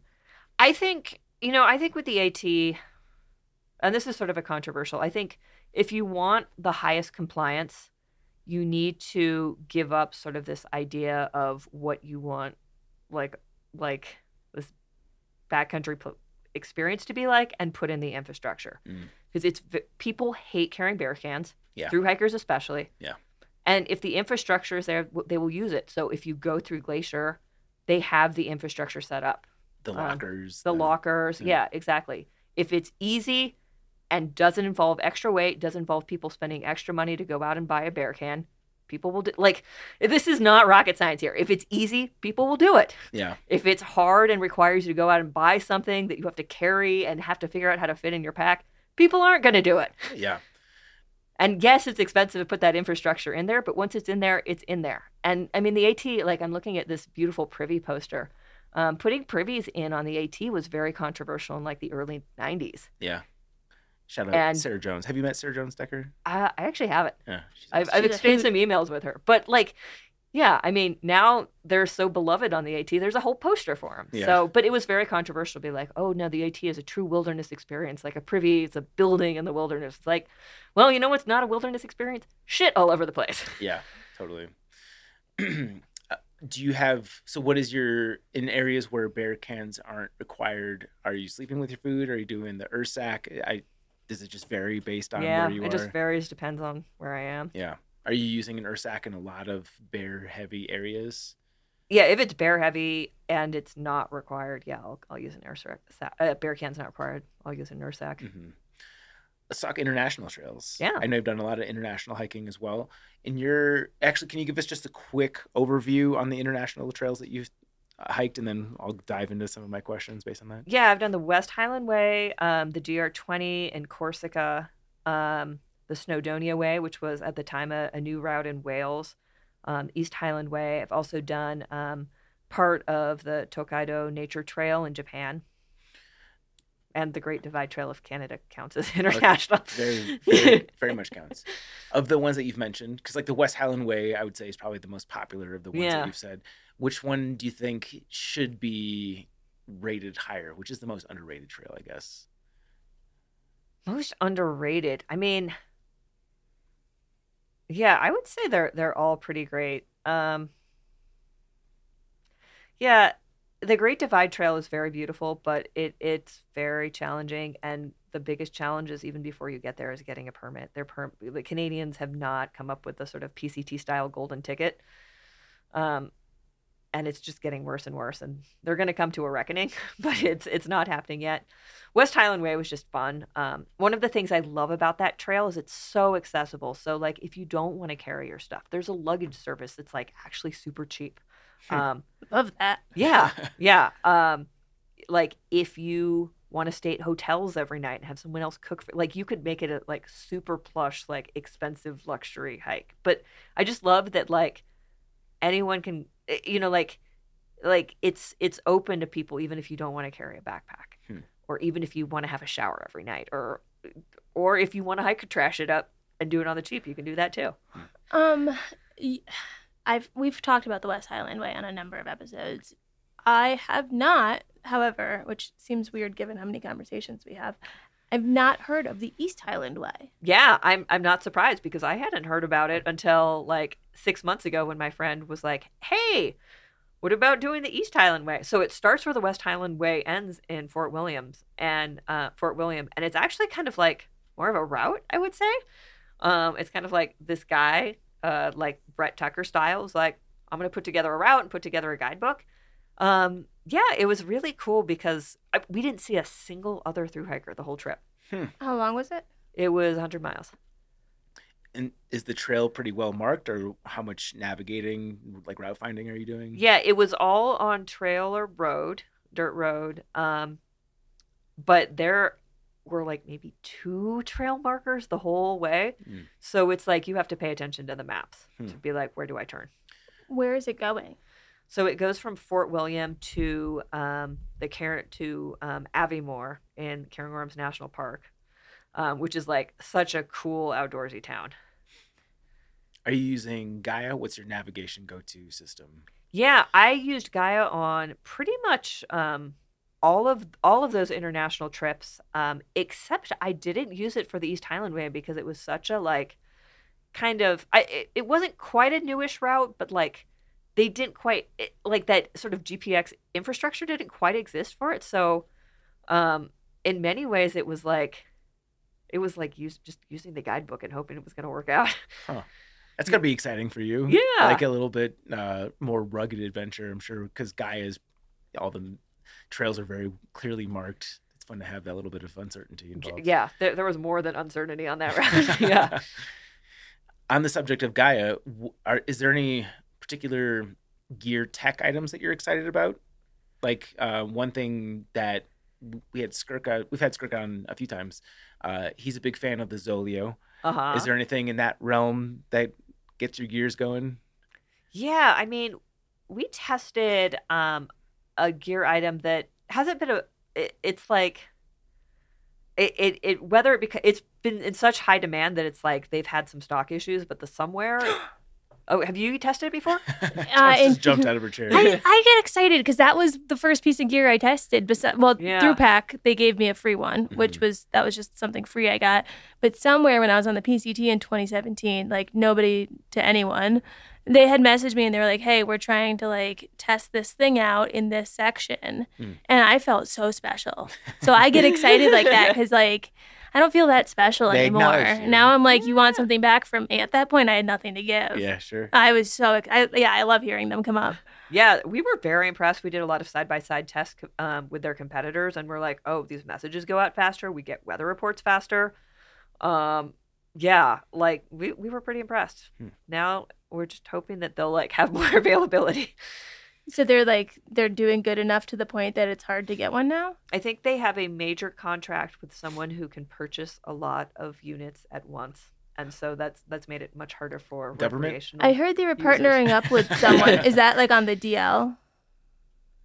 maybe. She can tell us, but she has to murder us. Yeah, I think I might know. Don't look at me. I think we're getting to the end of my list of questions here. Do you have any? Um, yeah, I'll go one. I'll go with a, another. I'll just I'll have another. Um, we we have have to had get another cut water if we keep track. okay, I'll wrap it up. Um, that was not a that was not a bad thing. to need yeah, have as many water. as you want. It's, it's a sit down brew hike. um, yeah, we are brew hiking um, from nowhere to nowhere. So we have talked about trails in Japan on, unless I am not remembering properly, on one other episode, um, and that just is something that I want to hear more about. Is that trail because I think that is like in the I, in the imagination part of my mind. I think that is a cool place to hike based on a lot of nothing, but in that one interview, I thought it was very interesting to hear about because there's so many cultural differences. There's so many just differences to the landscape. And I think since we haven't talked about it that much, that would be a good trail just to get your overview on before we move past it. Yeah, yeah. Well, so first of all, I would say Japan is has is has such an amazing through hiker culture. Um, they're really into ultralight gear. Um, there's like this sort of like I don't know how to describe it other than like a like a hiker trash clubhouse in Tokyo, where That's like where Montbell's based out of, right? um Is it Japan? yeah, Montbell's based out of Japan Yeah. too. Yeah, while I'm in Colorado, they I do gotta go stuff do my Montbell trip. Yeah. um yeah th- this clubhouse like it's called the innovation garage they have like all the ultralight like reams of ultralight fabric and like sewing machines and they have like through hiker classes kind of like like ALDHA-West does they have like rucks year round to get people ready to go hike the pct This isn't like th- this is in tokyo when you say clubhouse, you don't just mean community. You mean there's an actual like physical space that people get together and hang out and make gear together and give each other shakedowns and like show off new Oh. gear items they have That's and cool. just like hang out Yeah. that's pretty cool. So the name of the trail you did is it's the Tokaido Nature Trail. I think that's like the English translation of it. Um, and uh, yeah, it goes from Tokyo to um, it actually goes all the way to Osaka. I hiked to Mount Fuji, um, and um, yeah, I you know one of the things, and I'm sure you've had other people talk about international trails and like, is it legal to camp? I don't know. I'm gonna do that. Like, the, I, I w- couldn't get a straight answer. Um, but there there are like huts along the way that are like some of them are like very beautiful, like you're the only person there, and it's like all cedar wood and um, incredible. are these like AT like I'm not talking AMC huts, but like AT shelters where they're just free, show up, camp, leave. Yeah, uh, they're they're fully clo- they're they're a, closer to an AMC hut. I mean, there's like they're much much smaller, but they're really nice. But not the price tag of going to an AMC hut. There was no one there.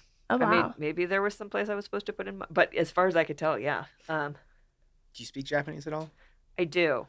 Is, Um, is that something that you would say is a requirement to be a good through hiker in Japan, or could you get by with just speaking English and just gesturing? I think it really depends on what trail. So, um, I can't remember its name. There's like sort of a sister trail to the Camino in sort of the southern part of Japan that is very well, like they're very well set up for international travelers who are coming to do sort of a hiking pilgrimage. Um, and I've I've had friends who've done the 88 Temples pilgrimage as well. the said- idiot temples? Oh, 88, 88. temples. 88. Yeah, Okay. which is something I'd like to do. It's like 800 miles long.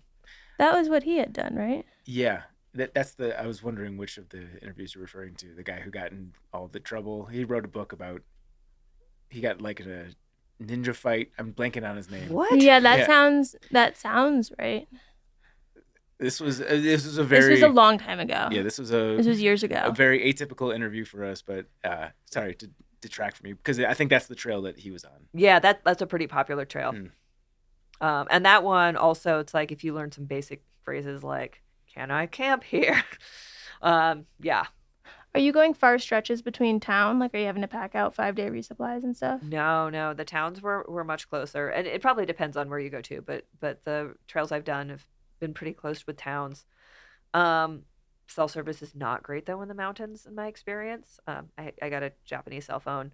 Um, yeah, I would say there's like I've done like the the hiking culture. Like when they, it's weird for for someone to be hiking solo in Japan, especially a woman. Like there's much more of a like hiking together as a group sort of culture, and there's a you know like Japan has some of the best ultralight stove makers Hmm. because there's a much bigger culture of like, hey, let's all stop. And I've done this this with like hiking with Japanese hiking groups. Let's stop by the side of the trail in the mud while it's raining and make ramen without an umbrella. How do you find a Japanese hiking group to hike with if I'm someone that doesn't speak Japanese? Like, because I think that that would be a fun way to do a hike like that. Because part of what I was asking about with the resupply, like in my mind, I'd be a little apprehensive going into it about a number of things, but also even basic stuff. Like, I don't have to think about what I'm going to resupply with on an American trail because I kind of understand what foods I could pack out. I feel like it's such a different culture in Japan that I wouldn't know what to buy at a grocery store. You know, like I there's so many things that would for me would just put me back to ground zero where I think if I were to be able to find this clubhouse or if I were to be able to find one of these groups, that might be make or break in me going at all. Yeah, so I would say like definitely reach out to like the Trails Innovation Garage, Trails Magazine over there. Um, there's also um, Hikers Depot um, is run by um, a hiker who's done a lot of through hikes in the U.S. So understands U.S. through hiking culture, but also can like be like, hey, this is the trail you should go on in Japan. Like like they get so excited when through hikers from America want to hike their trails. Um, so I would say like definitely reach out. As far as the resupply goes, like Japanese convenience stores have like the most amazing hiker friendly food. Like like office workers love food where you can just add hot water. So they have Hmm. so much stuff that you're like, this I can take. this is the perfect backpacking meal. I've heard I- the vending machine culture Yeah. in Tokyo specifically is like next level. It's the Right. future, basically. Yeah. I was going to say that about calling back to Thailand. I never get to talk about Thailand. This is twice in one episode. I know it's not Japan, but that was one thing that shocked me in Thailand was 7-Elevens were the fucking shit. Yeah. Like Yeah. 7-Elevens, you can't like explain to someone that's gone to America 7-Elevens the necessity of a 7-Eleven. Mm. Like it like they have everything, you do everything there. The the options are superb. It was just like I came home and I missed them, you know.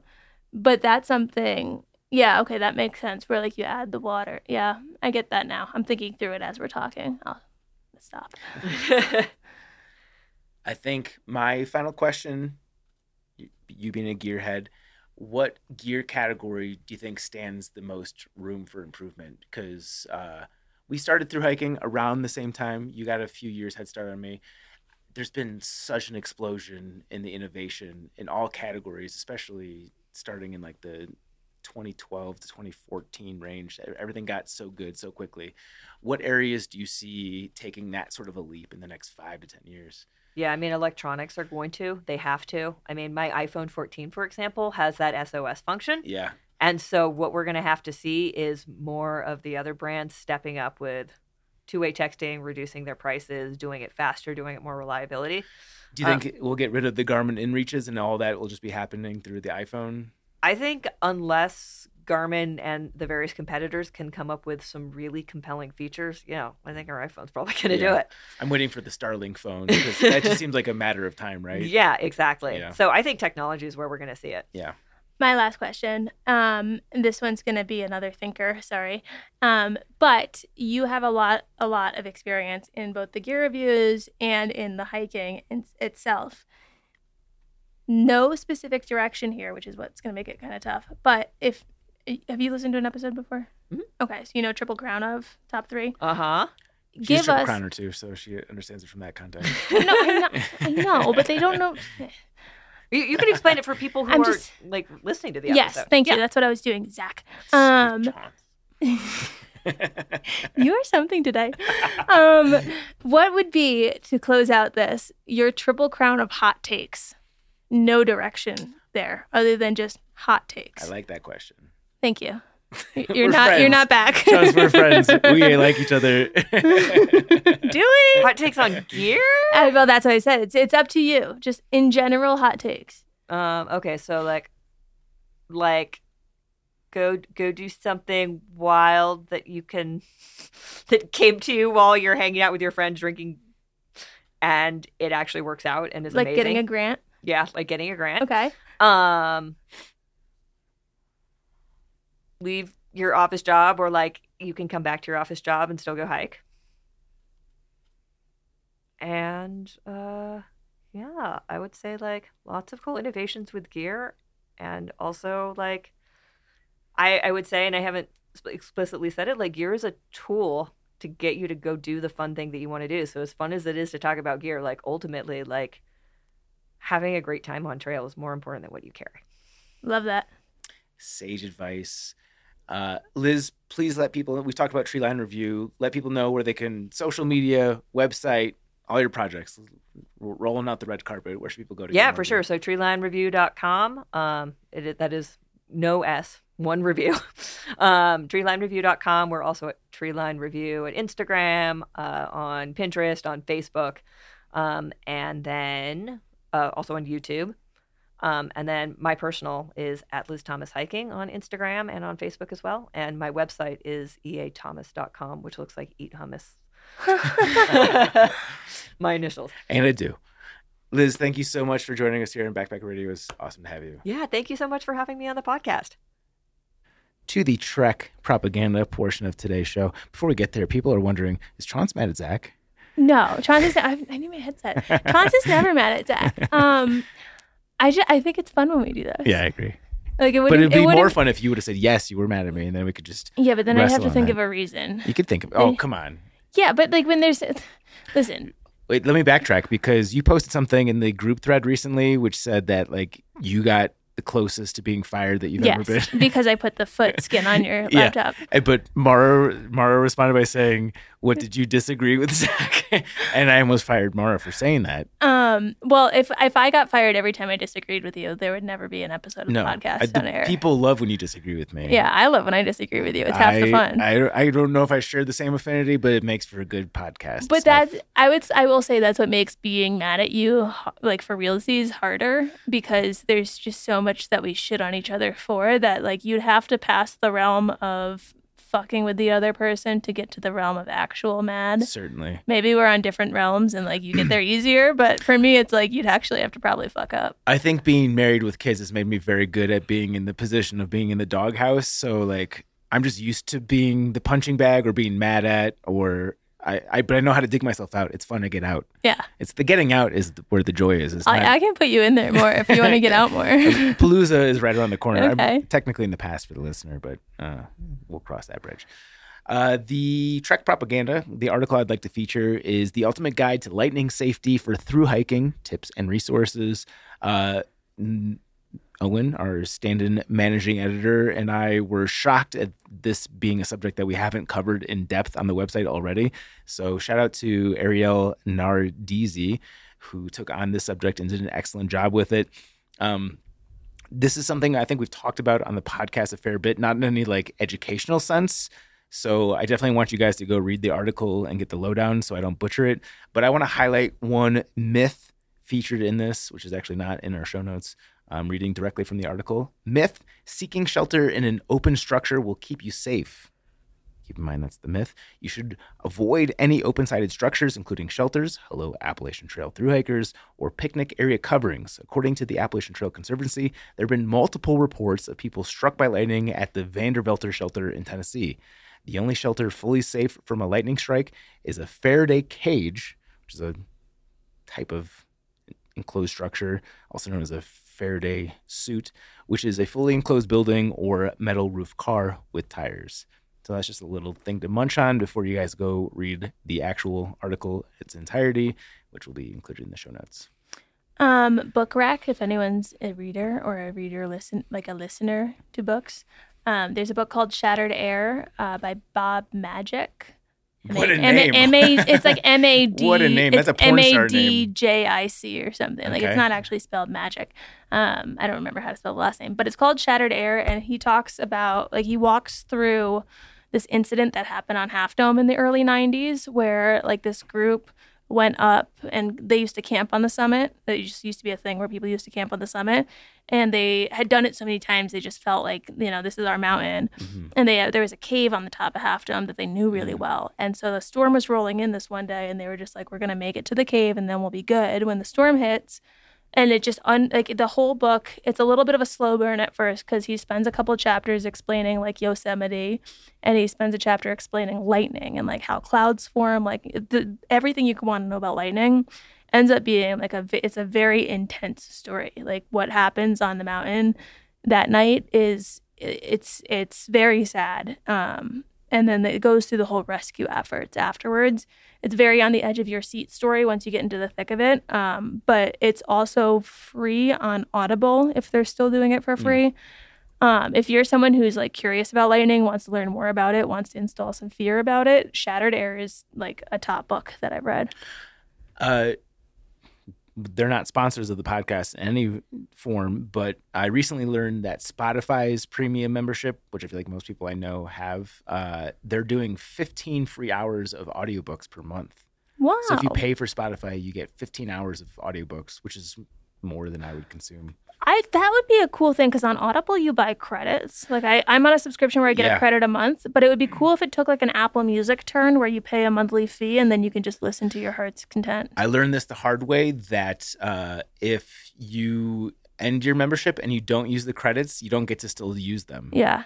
I guess that makes sense, but I was pissed off because we had like seven credits that we didn't use and which we paid for, and then we didn't get the books out of them. Just another. This goes back to why I hate membership stuff. Yeah. this is just a trap. Yeah, I'm I'm much more of a physical book person, which makes moving hard. But Shattered Air, that's a really good one on lightning. It's got a very very um, moving, uh, uh, scary story uh, involved with Half Dome and Yosemite, and that's off the JMT, so it's hiker related. But it it it's an interesting take on things in the 90s when it was like pre fear and like pre a lot of restrictions, like no Half Dome permits, all that stuff. Um, just a good book Hmm. if you're interested in that stuff.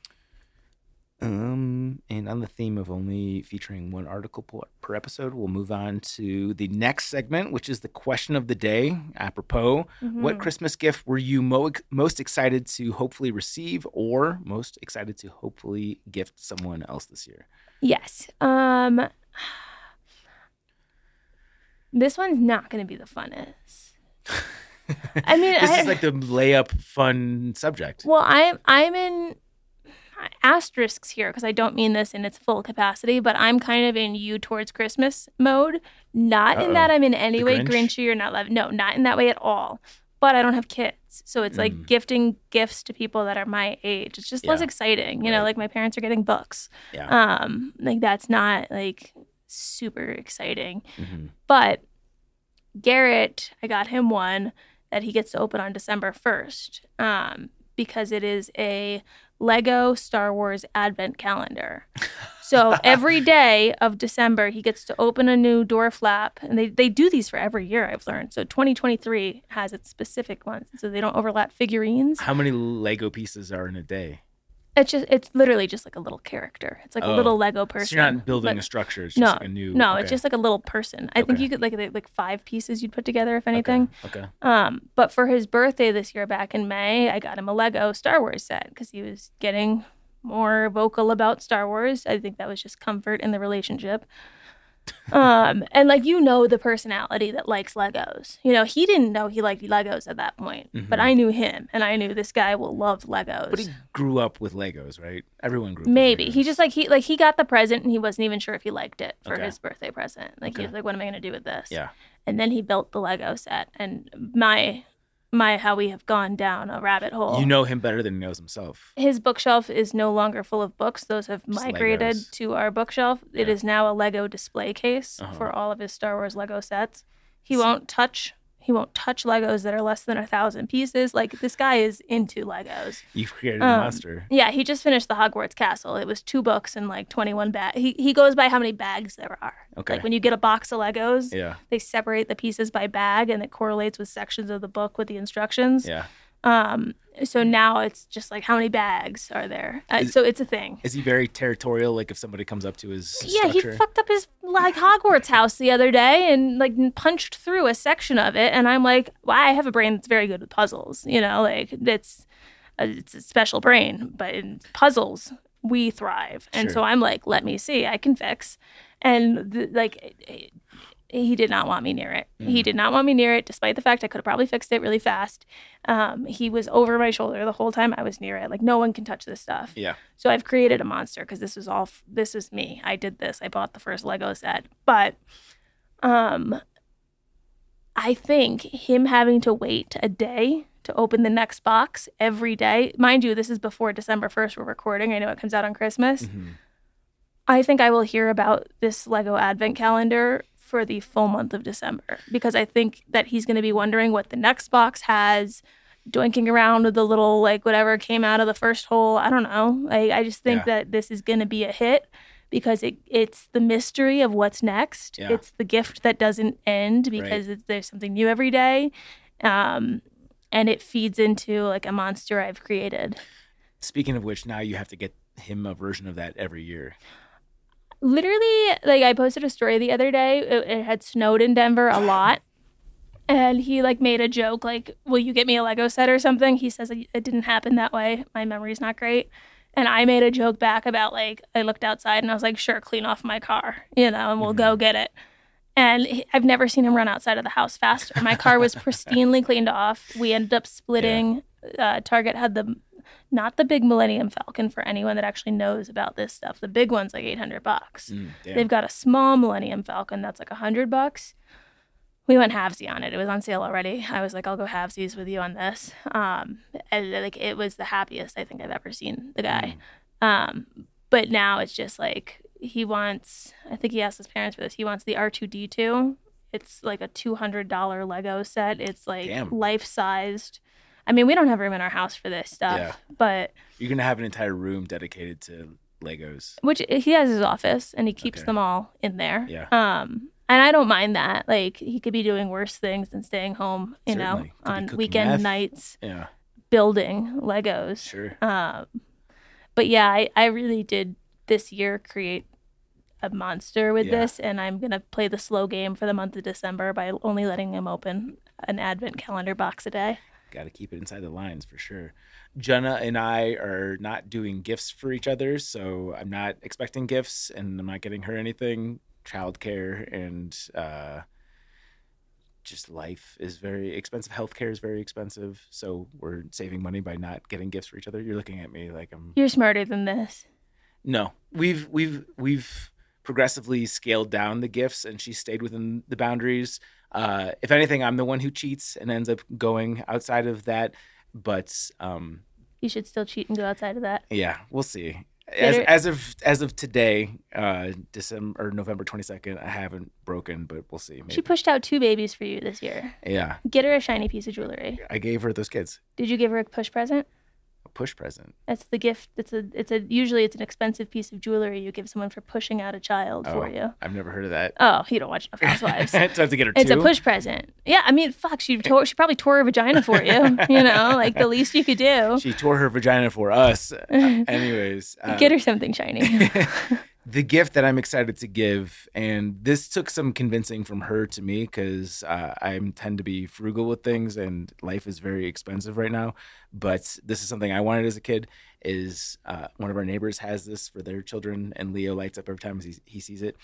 It's like one of the small big wheels things, like a I think it's a Jeep. I don't know, oh, the the ones that they can drive. like a motorized. Yeah, thing. It those go- rock. It goes like maybe five miles. I want one hour. of those. Yeah, but uh, Leo, I hope you're not listening to this Daddy's podcast. He doesn't listen to the podcast, but that's the gift. We ha- I don't think we've gotten it yet, but there's been talks about that happening. Oh, those rock. One kid in my neighborhood, Tim, had one when we were growing up, and like it was all the rage to be able to ride shoddy in that thing. Yeah, there's like a six year old girl across the street who has one, and like Le- uh, sh- she will let Leo sit shotgun on it sometimes, and he'll like freak out because he wants to drive it. Mhm. And then when it comes to time that we actually have to like drag him inside, he just balls every Yeah. single time. Same. I I can't tell you. My parents are listening. My dad always listens.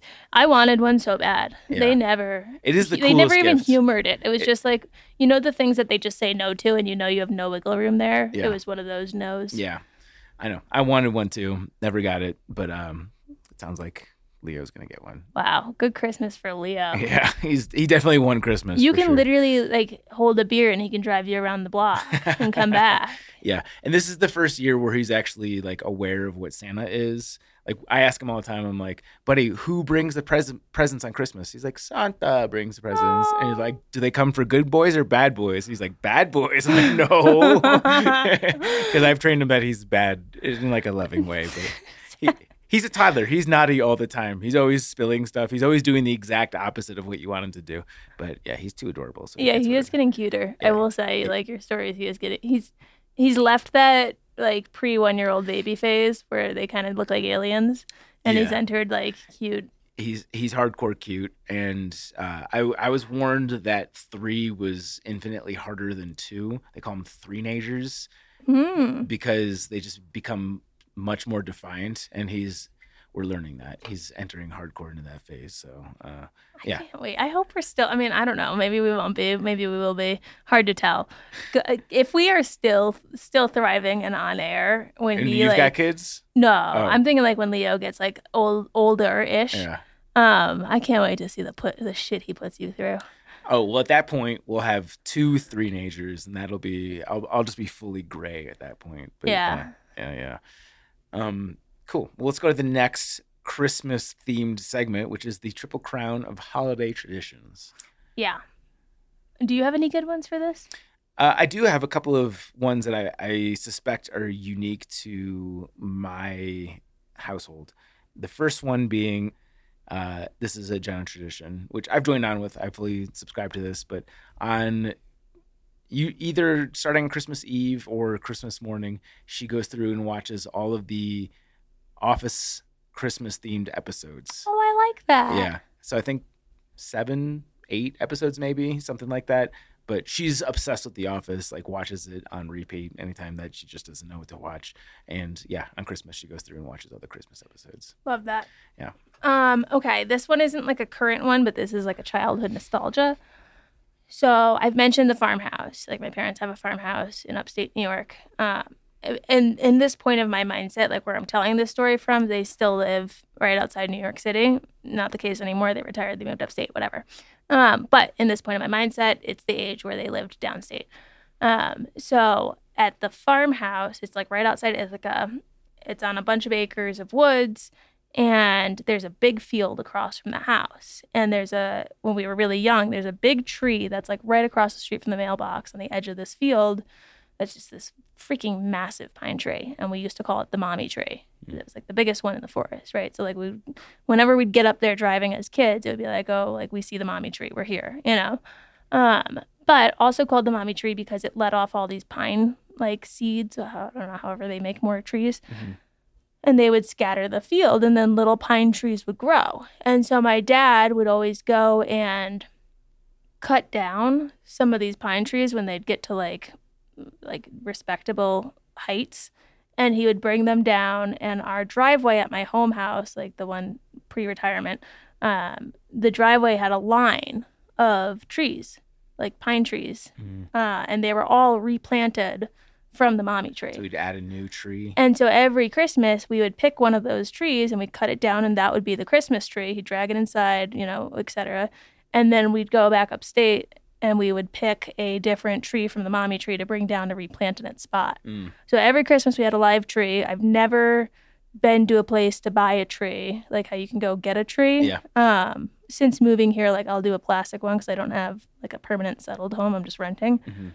But like nothing, everyone who has had a real tree knows nothing beats a real tree with the smell. Right. But it was also very cool because you knew it came from the mommy tree and you knew it was from up there. Um, and that was just like something no one else at school had that story. Yeah, that's cool. That there's a lineage to your Christmas trees. Yes, That's very nice. but it's all now it's done. We Yeah. don't live there anymore. So Well, tradition's over. but you still have go it. home. You still have the memory. Yeah, the memory lives on. Yeah. Yeah. Yeah. Um, we're not really a traditional bunch. uh, s- uh, a Christmas Story, that movie. I've mentioned this before when we talked about the Triple Crown of Christmas movies. We watch it every Christmas Eve. Um, Aside, do you growing up? Would you do Christmas Christmas Eve or Christmas morning? Christmas morning. Same. Um, I feel like I, a lot- of people I know do it Christmas Eve, and that always felt so alien to me. I've heard people do a present on Christmas Eve. I think Garrett's family, I'm going to them for Christmas, like the actual day. My, they've got a. This is a different Christmas for us. This is going to be a, a back and forth out to left field triple crown, but they've got a different Christmas than my family does in terms of Garrett's brother has a son that's a year old. So for them, it's more important. I think this is like this isn't coming from them; it's coming from me. But I think it's when we were deciding who goes where for Christmas. I think it's more important that they do Christmas on the day of because they've got this child who's like learning about it. Mhm. Whereas like my parents, like you know, it doesn't fucking matter if we're doing Christmas on the weekend before. Like let's just pretend it's the day of. No one's crying, Yeah, you yeah, know. Right. Um, but what I'm gathering from the prep for this Christmas at his place is that they do matching pajamas that you open the night before, and you wear the matching pajamas to bed. Mm. Um, so that seems kind of cool. I've never done that. Yeah. But no, we do Christmas on Christmas morning, and the rule has always been um, you have to wait for everyone to be up for the presents, duh. But stockings are fair game. So like that was the way to keep us occupied. So When we whenever were- you got up, you could just go dig into the stocking. When you, once you get up, you can go tear apart your stocking, Yeah. and then that has to occupy you. You have to wait for presents until everyone is awake and ready, and they've got their coffee, and you know, like the anticipation has built. Then you can do presents. Sure. But stockings, fair game, no restrictions. Wake up, do that. Just don't wake us up yet. There's something especially romantic about stocking gifts. I don't know what it is, uh, but last year we, I think a lot of people hang their stockings over like a fireplace. Yeah. And uh, Jenna put the presents in there like a couple days before Christmas, just to like liven up the Christmas atmosphere. And we both learned that we stuffed each other's stockings with chocolate gifts. Oh. so when we opened the gifts, they were just a bunch of fucking melted chocolate. So our stockings were a bit different, um, and I think this is like an Italian tradition. I think Just it a bunch of fettuccine. Well, it also could be like a poor person tradition because like neither of my parents grew up with money. Like both of them came from like not wealthy homes. Mhm. Um, but and I I always grew up thinking it was an Italian tradition, but they would fill the stockings with oranges. And then at the top they'd put some chocolates and stuff, but like 90% of your stocking is oranges. And that's what I always knew growing up. And Yeah. Part of why I think like maybe this isn't purely Italian is because some people have been confused at that that I thought would surely get that. And then I like thinking it through, I'm like, well, if they didn't have a lot of money growing up, like that's a good way to fill space in Yeah. a stocking. Interesting to learn how other families do stuff. I've never had an orange in a stocking before. We haven't had oranges in recent years, but I remember very much growing up, like you knew you would get a third down the stocking and you knew from there it's just oranges. Yeah, it's a good way to fill the stocking. Yeah. But I did learn as we got older, I don't know how many traditions I'm covering here, that my mom was in charge of the presents and my dad was in charge of the stockings. He's in charge of the oranges. yeah, well, now it's like like now he'll do like the credit card points. You can get gift cards with them. yeah. So we'll get like a list of like where do you want your gift cards, and then we'll get one or two gift cards because he, he's on stocking duty. But yeah, growing up, it was mainly like a stupid toy, like a yo-yo or something, oranges, Yeah. and then like a couple of Reese's cups. That's funny. I, would, I think I would get like CDs, just things that fit into a stocking. But yeah, never oranges. That's, that's yeah, interesting. like five or six. Yeah. Huh. yeah. Let's see. Which is my next one? This is we're doing holiday traditions, not Christmas traditions. And What? my birthday. That's what the that's what we got on the show notes here, right? Oh, you cheater! You can't do your your birthday. Yeah, it's in my birthday is uh, December twenty seventh, right in the heart of holiday season. So Okay. I've suffered in so many ways. I get to lump my birthday into this triple crown. Um, I think I've talked about this on the podcast before, but my tradition, this is probably 15 years strong or so, is I love donuts so much that I restrict the number of days per year that I can eat them. And I just go fucking off the walls on my birthday. We'll get a dozen donuts. We might have to get more now because Leo also loves donuts. But if we got a dozen donuts, I'm eating nine of them. How many donuts do you think you could eat before you have to stop? I've tested that limit several times. Uh, I'm usually six is where like I start to feel full and hate myself. But like I'm so I, I feel like I've held out on donuts for so long throughout the year that I just need to pound more into my body. It's not all I, I don't always eat them in one sitting. Typically it's like four or five in one go, and then I'll snack on them throughout the day. Um, but the guilt of the donut consumption is so strong that I'll just go out and have like the hardest workout on my birthday because I've eaten probably 2,000 calories worth of donuts. When is your next donut day after your birthday, or is it just your birthday? Uh, sometimes I'll do donuts on my half birthday as like a mini celebration, right. but um, donuts cross my mind often, and I almost never act on them. If I'm feeling like, especially in a bad mood, sometimes I'll break down and I'll get a dozen donuts. But I'd say at most, aside from my birthday, at most twice, two two to three times per year. Um, two things this makes me think of. One, this is an obvious Patreon episode Just where me consuming donuts. yeah, we see how many donuts you can eat. sure. I don't Um, like an audience. I I'm Well, it's just me and the camera. just yeah, and it's me and the camera. Okay, fine. Um, so yeah, donut Patreon I think is an idea. And then also back when YouTube was like brand new, there was a YouTuber I used to watch who did some sort of donut like running challenge where she had to run like a mile or three miles or something, and every interval of whatever she had to eat a donut. Um, like and that also sounds like a good Patreon episode. Yeah.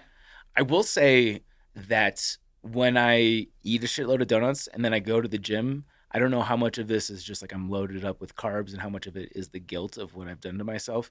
But I have maybe the best workout of the year post donuts. You're not just like barfing everywhere. No, I I do pretty well with. uh This is even true backpacking. Like I can eat a, super gluttonous meal and then have like a very productive hiking day. And it doesn't even matter like how good of through hiking shape I'm in. Is I feel like I tolerate. Like I I know a lot of people that can't eat a big meal and then go work out. I'm not that way. I can eat a huge meal as long as it's not like immediately after the meal. If I if even if I get like a half hour, I can go function totally fine.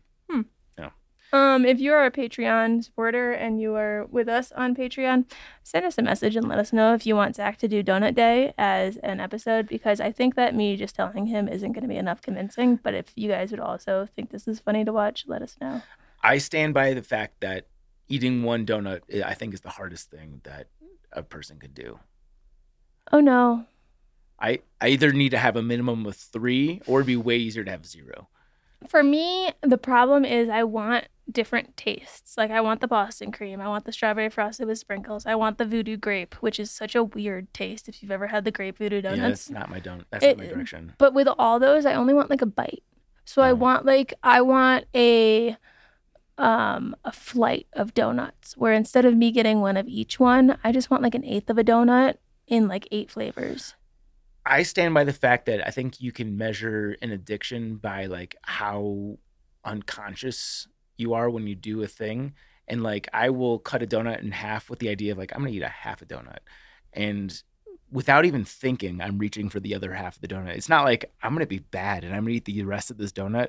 It's like I'm not I'm not even present. I might as well be blacked out. I'm reaching for the donut before I even have a thing. And I have friends who I see are maybe that way with alcohol. And as much as I love alcohol, I'm never like cracking the next beer without even thinking about it. Like for me, it's always like a decision like, what do I have the next day? How do I feel now? Blah, blah, blah, blah.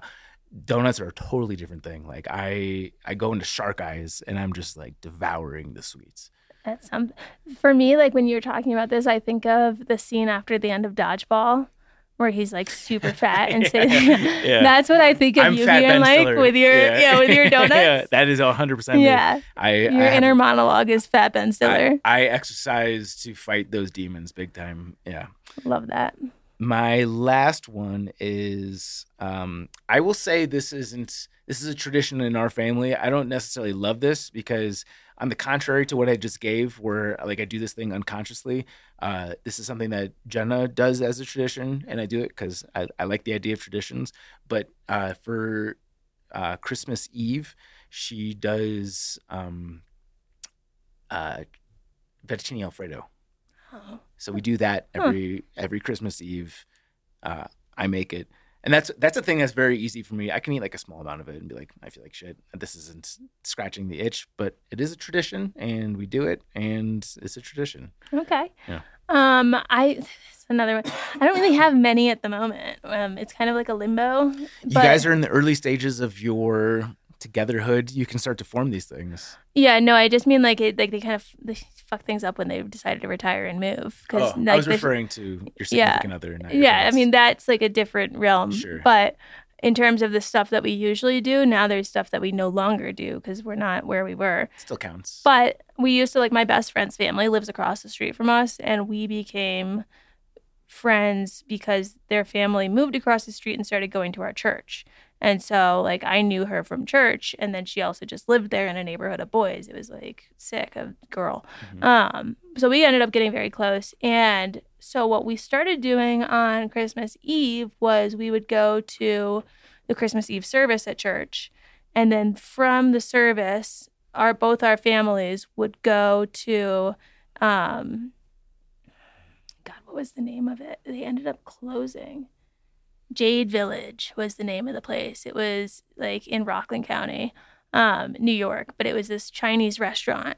And so Christmas Eve, we would go to Jade Village and we would just get this feast. Like we would get a big table for like eight, nine, ten of us, um, depending on who had family in town, and we would just have Chinese food. And like it was, you go, you sit, you make it through, you make it through service, like the Christmas story. mm-hmm, And then you go and you eat all this. Yeah. uh, And also because that was a tradition, like we definitely got those like movie quotes throughout. Um, and then now once once they closed Jade Village, we switched to it was this place in Nyack called the King and I, which is a Thai restaurant. Um, and that was always fun because my brother would always order the duck and like not realize it comes out on fire, and it was just this big like ordeal that we all knew was coming, and like You do that every year. he- like, I think he would forget that he would do that, but we like me and Nikki would remember. Yeah. You know, so every year we're like kicking each other under the table, waiting for Charlie to ask for the duck. Yeah. Um, and then it was just like a hoot. But now they live in the middle of nowhere in the Adirondack Mountains, so we're not doing Christmas Eve with our friends. Do you have any traditions you would like to inject into your house? Um, I've seen one online that I think is cool for like down the road when you have kids and stuff, which is the idea of opening presents on Christmas Eve, but they're specific presents. So like I've seen ones where you'll get each other books, which is what we do on Christmas anyway, but you get each other books and then you open those the night before and then you spend like the night reading. Mm. You know, like that's like you go to sleep reading the new book you got. That's nice. I think that's like a cute one. Yeah. Um, I don't know. I've got a friend whose mom um, keeps a Christmas tree in every room. So like it's a smaller tree, but each one has a theme. So there's like a nutcracker theme. There's like different themes to all these. There's a teddy bear tree. And so every year, like they set them up, and every tree in every room has a different theme to it. Hmm. That's a lot of effort, but that seems kind of cool too. Yeah. Um, And you get more Christmas tree smell throughout the house. assuming Yeah. They're real trees. I don't know if they were real trees. Yeah. What about you? Uh, no. I don't think anything else. Like I said, my uh, enthusiasm for Christmas is on the upslope right now. It, it went. I loved it as a kid. Hated it as a young adult, and I'm starting to like it again as a parent. Yeah, I feel like we're in a new phase of like needing to make new traditions because a lot of the ones I listed were like place specific. Sure. You know. Yeah. Cool. Uh, well, love to hear your guys' holiday traditions because I'm sure there's a billion out there, right? Like, who knows where these things Mhm. stem from? So, Well, I also want to hear the ones that aren't Christmas because I'm very familiar with the Christmas ones. But if you do other stuff that maybe isn't exactly Christmas centric, like you know, you celebrate a different holiday, um, I think stuff like that's very interesting. Yeah. uh, m- my mom is Jewish. I am technically Jewish as well. I know nothing about the religion, but uh, we have started making latkes on the first day of Hanukkah, and I will say that's a delicious food. Holy Oh. shit! Potato pancakes. Yeah, I, I used to get an invite to my friends for like Passover, Hanukkah, like that sort of stuff. And I cherished those invites Yeah. because that food slaps. Yeah. Uh, there's a Israeli restaurant in Denver, Safta. I haven't been, but I've heard nothing but amazing things. It's high on the bucket list. Yeah. To our next segment, I know we've uh, pumped our new voicemail provider. You've heard my beef with the previous one. I loved that. I, it's not often that I get my blood boiled, but um, I think that was justified, right? It's nice to bu- balance out when I get mine. Yeah, no, as and the funny thing is that was like post my uh, six month PMS period where like I just wasn't sleeping and I was angry all the time. I'm actually doing pretty good right now, I think, all things considered. But I think that was a justified anger. Um, Yeah, for me, it's aliens that trigger me. For you, it's service providers that don't provide their services. yeah, or not sleeping, and anything that happens in or around me while I'm not sleeping is triggering for me. But I'm good now, guys. I'm back to being. Uh, You are more normal than you were. It was that was. Oh, There was a while where I like I it's touch and specifically. I specifically had instructed Mara and Rachel to just send questions to me because Yeah. I was like, let's just not let's just not include Zach on anything that's not super important. I know. And then there was one like email or something you were left out of, and you were like. Going forward, I will be included on everything, and I'm like, "This is why we didn't include him." yeah, I was, I remember DMing Mara separately, and I was like, "Mara, this isn't you. This is him. Don't worry." I'm glad that we survived 2023 because uh, that w- that was a real knuckleball for. we knew it would be. Yeah, like we we knew going into it. Phew. We had prepared. yeah, good. I'm glad that everyone made it through alive. Not yeah, too much that blood. was fun. Uh, but here's our first voicemail. By the way, the link to get involved with our voicemails is on backpackerradio.com and it'll also be in the show notes. Here's the first one. Also, I'll give the notice that we haven't listened to any of these voicemails, so they could just be uh, people hating on us, uh, and we're going to learn right now. Here we go.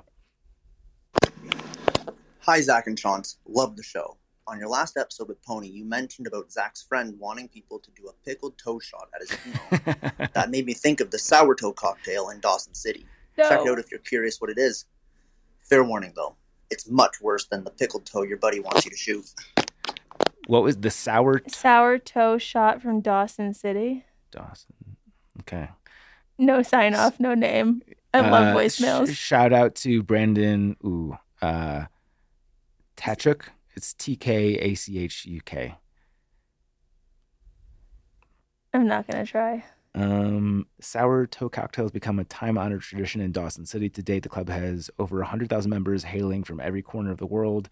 How do I become a member? Okay, here's the recipe: one ounce of alcohol. Okay. one dehydrated toe. One dehydrated toe yeah. from what? A human? Garnished with courage. Origins. How do you dehydrate a toe? Maybe we'll learn about it in the origins. The legend of the first sour toe dates back to the 1920s and features a feisty rum runner named Louis Linken and his brother Otto. During one of their cross border deliveries, they ran into an awful blizzard. In an effort to help direct his dog team, Louis stepped off the sled and into some icy overflow, soaking his foot thoroughly. Oh no. Fearing that the police were on their trail, they continued on their journey. Unfortunately, the prolonged exposure to the cold caused Louis's big toe to become frozen solid. To prevent gangrene, the faithful Otto performed the amputation using a wood cutting axe and some overproof rum for anesthesia. To commemorate this moment, the brothers preserved the toe in a jar of alcohol. Years later, while cleaning out an abandoned cabin, the toe was discovered by Captain Dick Stevenson. After conferring with friends, the Sour Toe Cocktail Club was established and the rules developed. Since its inception, the club has acquired by donation over 25 toes. Where are they getting the toes? It's a very good question. This is like one of those things where you find the mortuary that like gets in trouble because they don't actually bury the full bodies. Yeah, this is making me realize that maybe my friend pulled the uh, pickled toe from something, like he didn't just invent it. Okay, would you do a modified version of the sour toe shot? I don't know how we're going to turn this into something that you lose a bet on, but I will dip my big toe into a shot of whiskey and like hold it there for like five seconds. Would you do that shot? Drink the whiskey? Well, drink the shot that I that I dip my toe in for about five seconds. That wouldn't phase me at all. Okay, where's a cup? You said it wouldn't phase you at all. Can we save this for Palooza? I'll do it. No, I just, I, well, I've, we're gonna have so much better content at Palooza. You wanna do it? Yeah. Go get yourself a cup. I'm gonna dip my little toe into it. It's gonna be the big toe. you do it in return? No, I absolutely would never say yes to this. Uh, the issue is, I don't think that. Yeah, that's not gonna be heavy. That's not gonna be. We need something shallow. Do we have a paper cut that we can cut the top off of? Yeah, take the scissor and make it shallow. And we can do like a. We can. I'll read the mailbag while my toe sticks in it. I'll stick my toe in it and let it soak while I read the mailbag so that it can like, you know, fester. It's funny that the uh, foot skin bothered me significantly.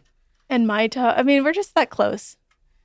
You know what it is? Is I have faith that alcohol kills everything. So like, if you would have put the foot skin in some alcohol, I might have felt it. No, you would not have. I mean, I don't know. Okay. Well, here, pour your shot, and then I'll prep the toe. You want left foot or right foot? if I'm doing this, you have to at least have the equivalent amount of whiskey. Sure. Okay. Easy. Yes. Uh, yeah, your dealer's choice in toe. Well, I'm I'm a lefty, so left Okay. would be my dominant toe. Do you want dominant or non-dominant toe? Here, here. In order for this to work, I'm going to pour a lot of whiskey in here, so you're going to have to have half of it. So No, no, no. I'll. I'll tilt the cup. Don't don't you worry about my method. I'll, get the toe in there. Okay. That's a lot. Yeah. Well, that is a lot. I don't need that much. Uh, hold on. Hold on. I've got to get this looking good for the YouTube. Really, this is just clout for the internet. We used to have shot glasses. I don't know what I know we did used to have shot glasses. I think I have one in my car, but I don't want to go look for it. Yeah, you're just going to drink out of it.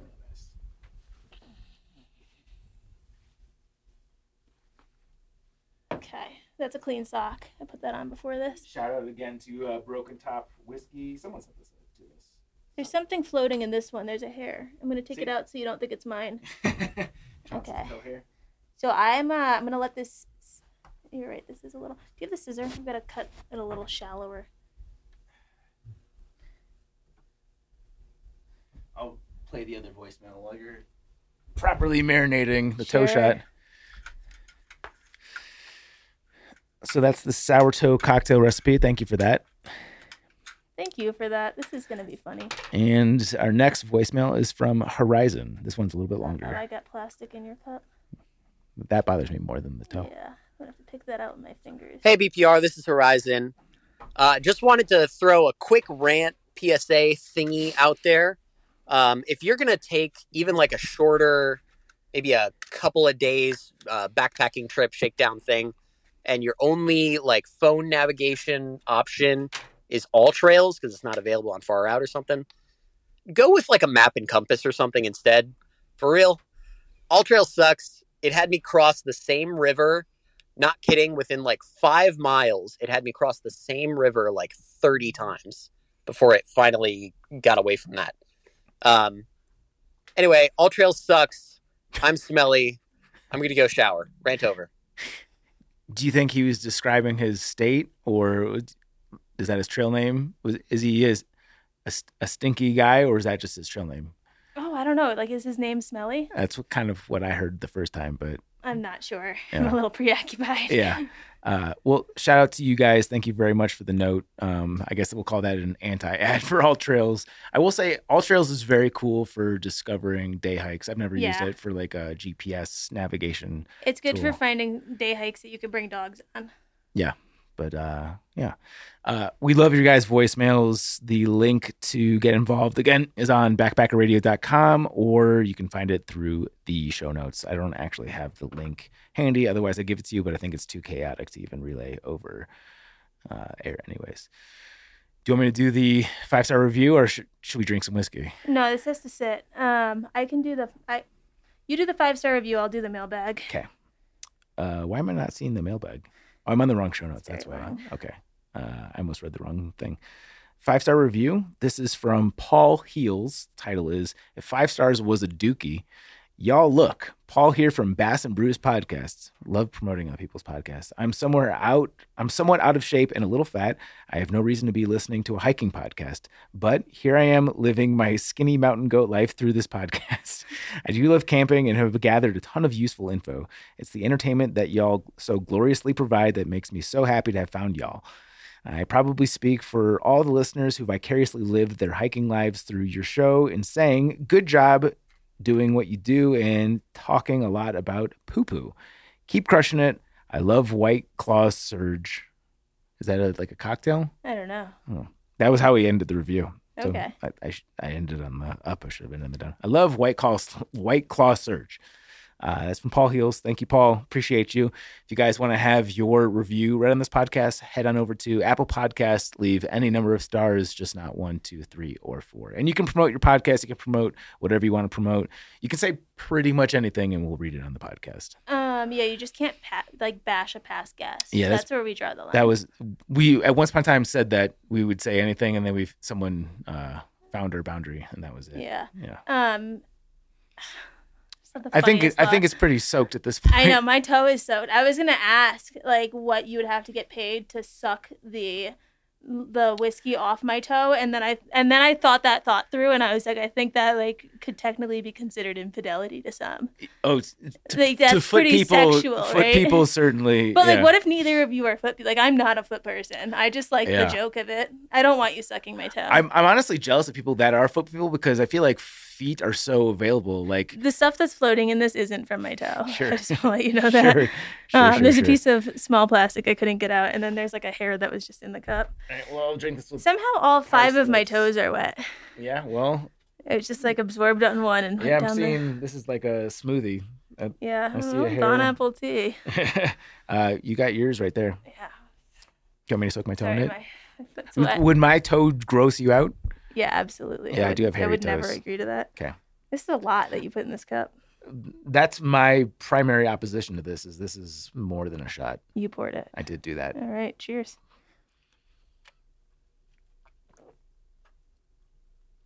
Yeah, that was two shots. How did she taste? Like whiskey. People would pay good money for that. I, I don't doubt it. Should we do that as a next, like a giveaway? A, a Chaunce toe soaked shot. People are gonna think I have a real fetish here. Yeah, if you guys uh, will sponsor the podcast for a chance, I guess I'm trying to profit off of your toes. I shouldn't I'm do trying that. to profit off my own toes. yeah, start your own personal Patreon here, but let me no, pull it's it. OnlyFans. Uh, yeah, I guess it's OnlyFans.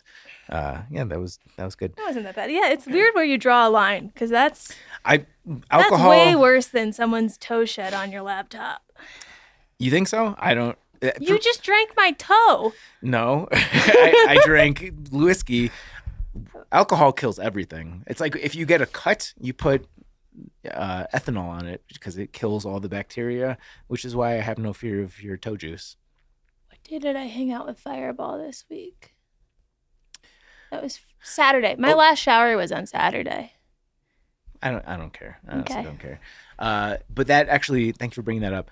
Is there someone in your life that you love enough that you would do a pickled toe shot per their request, if that was like their dying wish? What like their like toe. Yeah. it's their toe pickled in a shot. I don't. re- I blocked this out from the last time. Yeah. So, uh, based on my friend's request and apparently the sour toe cocktail recipe is, uh, you would drink a shot.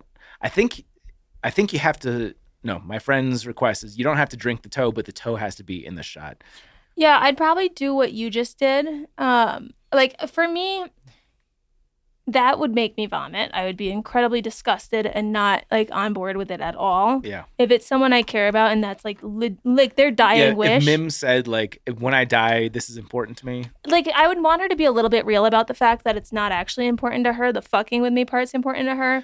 The stipulation I would make is I want to find a way where I can at least do it while she's still alive because I would like to like I'd like to share that joy together. You know, like if you're dead and I'm doing your pickled toe shot, like it's really just me grossed out on my own and like hoping that you appreciate that wherever you are at that point. But would you do it?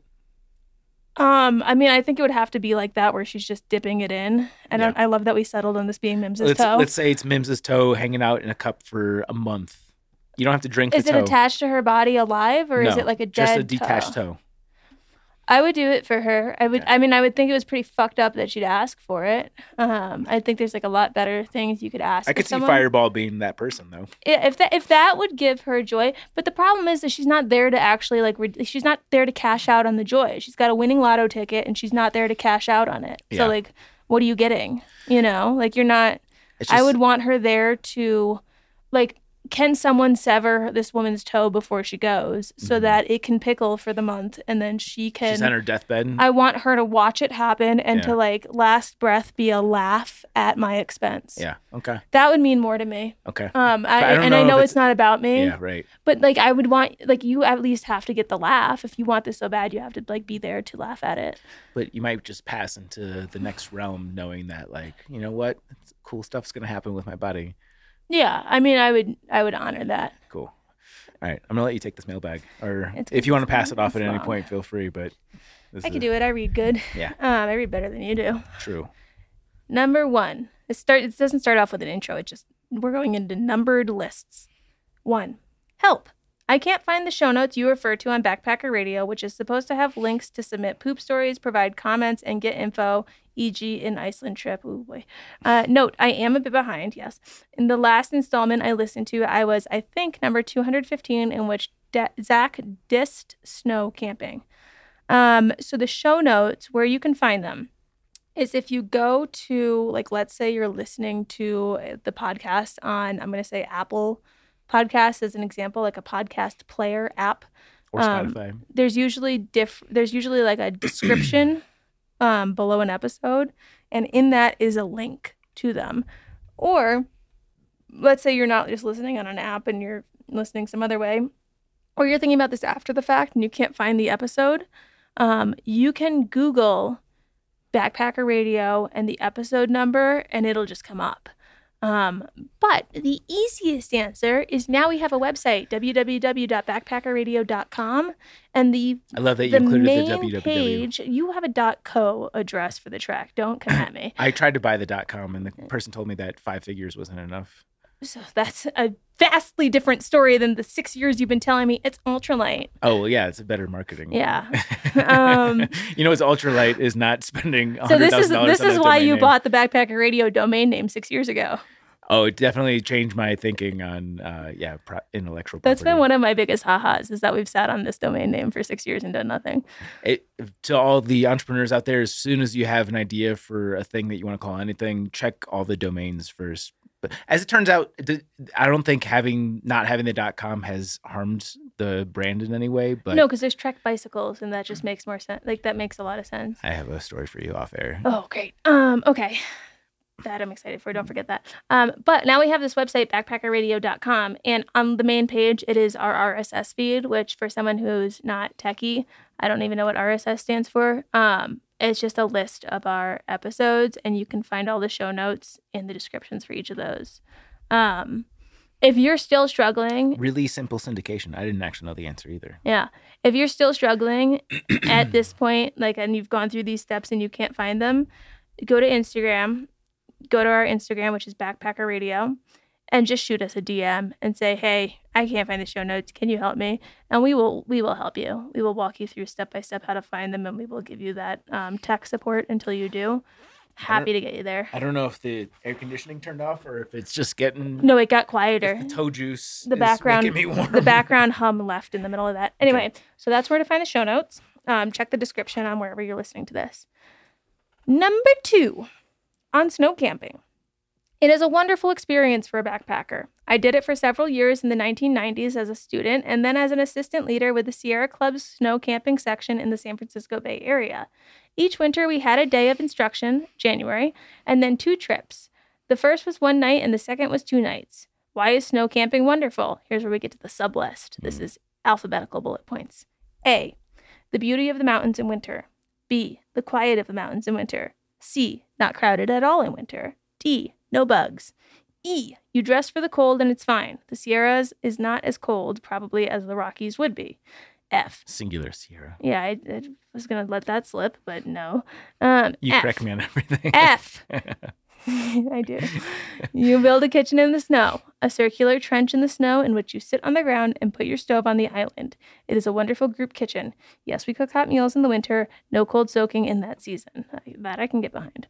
G, new sleeping options. You can dig a snow cave. You can dig a snow trench, my choice, which is a trench maybe three feet deep, which you cover with a tarp or a ground cloth. It keeps the snow off as it snows, and the snow on all sides acts as an insulator, so it's easy to stay warm with a decent bag.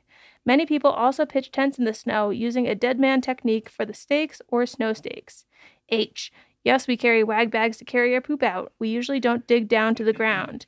I. It is fun going in winter to places you hike in the summer. That wait, One- is that like a pro winter camping? Because to me that seems like an anti winter camping. Um, I think this might have just been like an in passing thing I've inquired like about. a leave no trace. Yeah, like I've probably been like, "What do you do?" Yeah. I, I imagine in passing on an episode when I've bitched about snow camping, I have, I have brought up, "What do you do with your shit?" Yeah. So I'm sure that's a response to It's, that. it's a good thing to stipulate, but for me that's a reason to. Not I don't. camp. I've got some pretty heavy dumps. I don't mind wag bagging my shit. There's, I feel like there's something powerful, powerful about carrying. just- Power bull should be a word. powerful. Yeah, that's even more powerful sounding than powerful. Yeah. Um, yeah, Someone, someone, please make that your trail name in the coming. Powerful. yeah. um, there's something powerful about carrying your shit with you Yeah. being like, "This is mine. I did this." Yeah. Anyway, um, I. It is fun going in winter to places you hike in the summer. One of the two day trips we did back when I, I'm really hot right now. It's warm. One of the two day trips. and you didn't even drink toe juice. No, trust me, my toes are hot. um, one of the two day trips we did back when I was doing this was to Lassen National Park. A day trip on our middle day was to Bumpass Hell, where the water is streaming, and even in winter. Um, can I tell you a story about Bumpass Hell while we're here? You've been there? Yeah. Okay. Um, this is when I was road tripping out of the truck. I actually there was a leak happening. I had I had bubbles in all four tires, so the car was bouncing. They thought my brakes were gonna go, and I'm in this parking lot of Bumpass Hell, and it's downhill both ways. Hmm. And I'm like worried that my brakes are gonna go. My like the car's not running straight. Like this is like a real this was a real doozy in the road trip. yeah. Um, and I'm by myself because my ex at the time was British, and so he has to fly home after our summer job at the summer camp and stay out of the country for like two weeks before he can re-enter on his new visa for his like work year. And so I've got to get this truck that's a manual, like pickup truck that I've just I've just learned how to drive manual. Got to get it to Vancouver to pick him up outside of the country so he can then come back in the country with us. And so I'm making my way north. I stop at Lassen because I'm like national parks, whatever. Um, oh, there's two good stories here. Um, so anyway, I park at Bumpass Hill because I'm going to do this hike.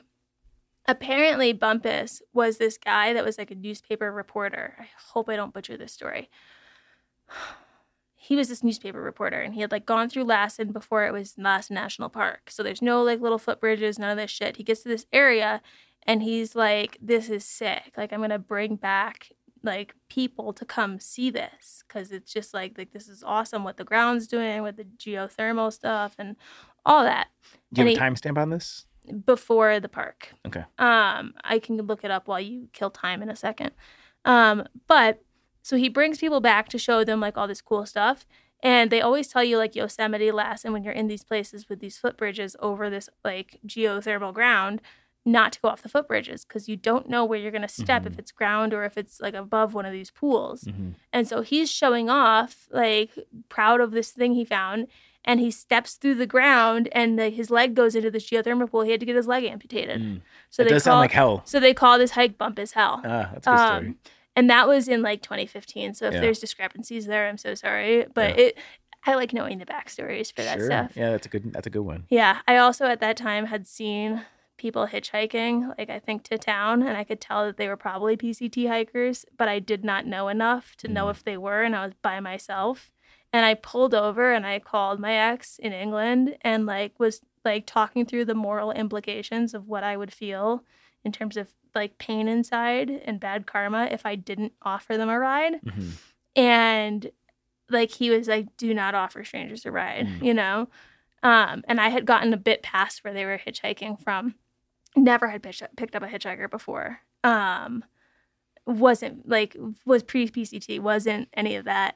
And i had pulled over and i decided i had a banana and i was like a snacky. And i was like if i eat this whole banana and i still don't see them behind me because i hadn't gone that far further then I'm going to assume that they got a ride, and that's why I don't see them walking behind the car because they were walking while hitching. I'm going to assume they got a ride, and I'm not going to think anything of it ever again. And I finished my banana, and I still didn't see them in the rearview mirror, so I kept going. And now it's been like almost ten years, You're and I I you. still think about those two hikers, Yeah. and like I still feel guilt for not picking them up. And so doing the PCT in 2017, the amount of like no one's You ever going to pick me a- up anywhere. karmic debt. Oh, I've never repaid. I, like I feel like I will never repay that debt. I will never forget those two hikers. Yeah.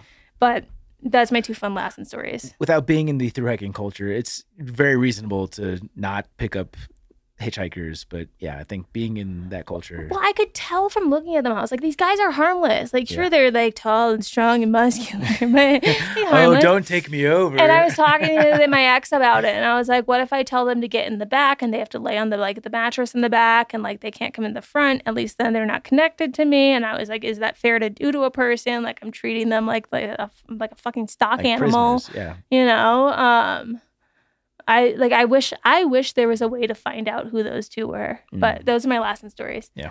Nice. Um. Anyway, now we go on to bullet point number three because we've moved off of subtopic two, which was snow camping. Three poop story for your book.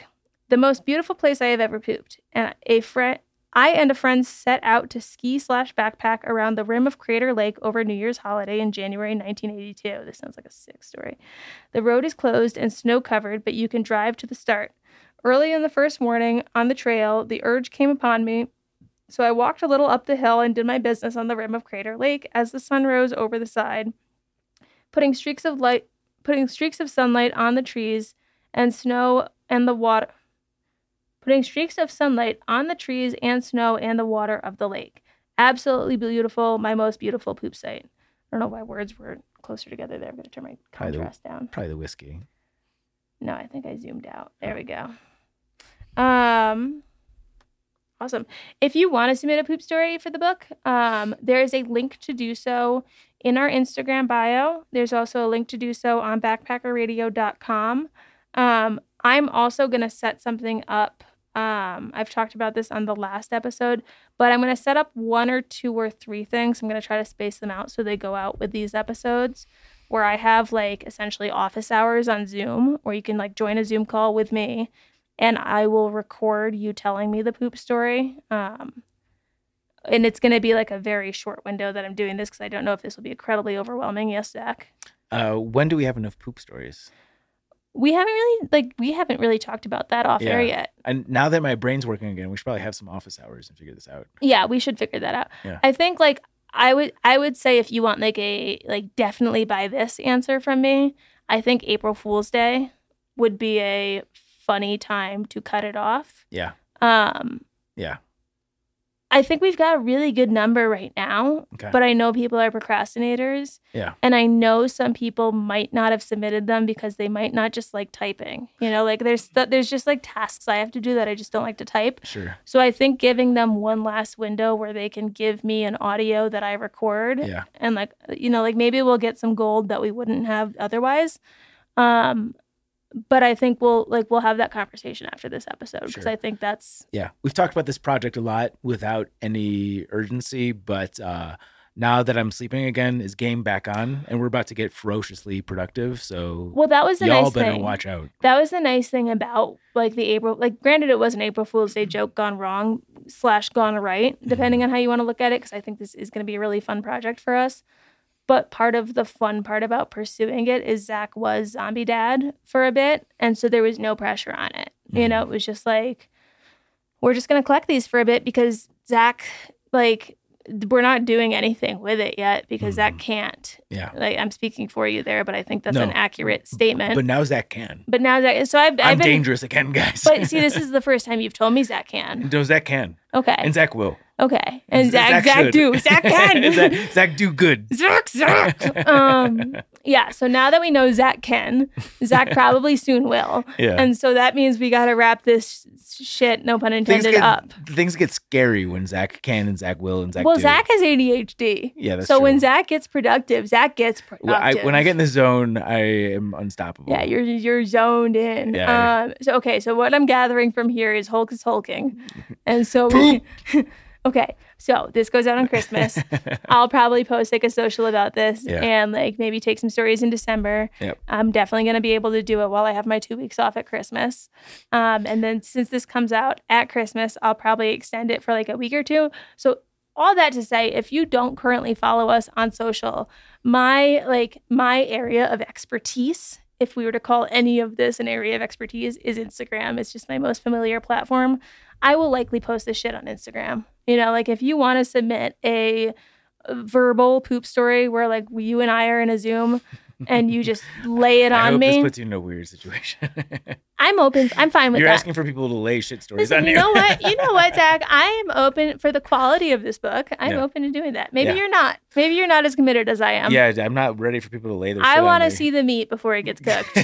um, I want to I think you're asking for the meat to get on you after it's cooked. No, the meat's the person talking, and then the cooking is them laying the story on me. No, I was referring to the metaphor where someone's taking a dump on you. Okay, no, I didn't put that together.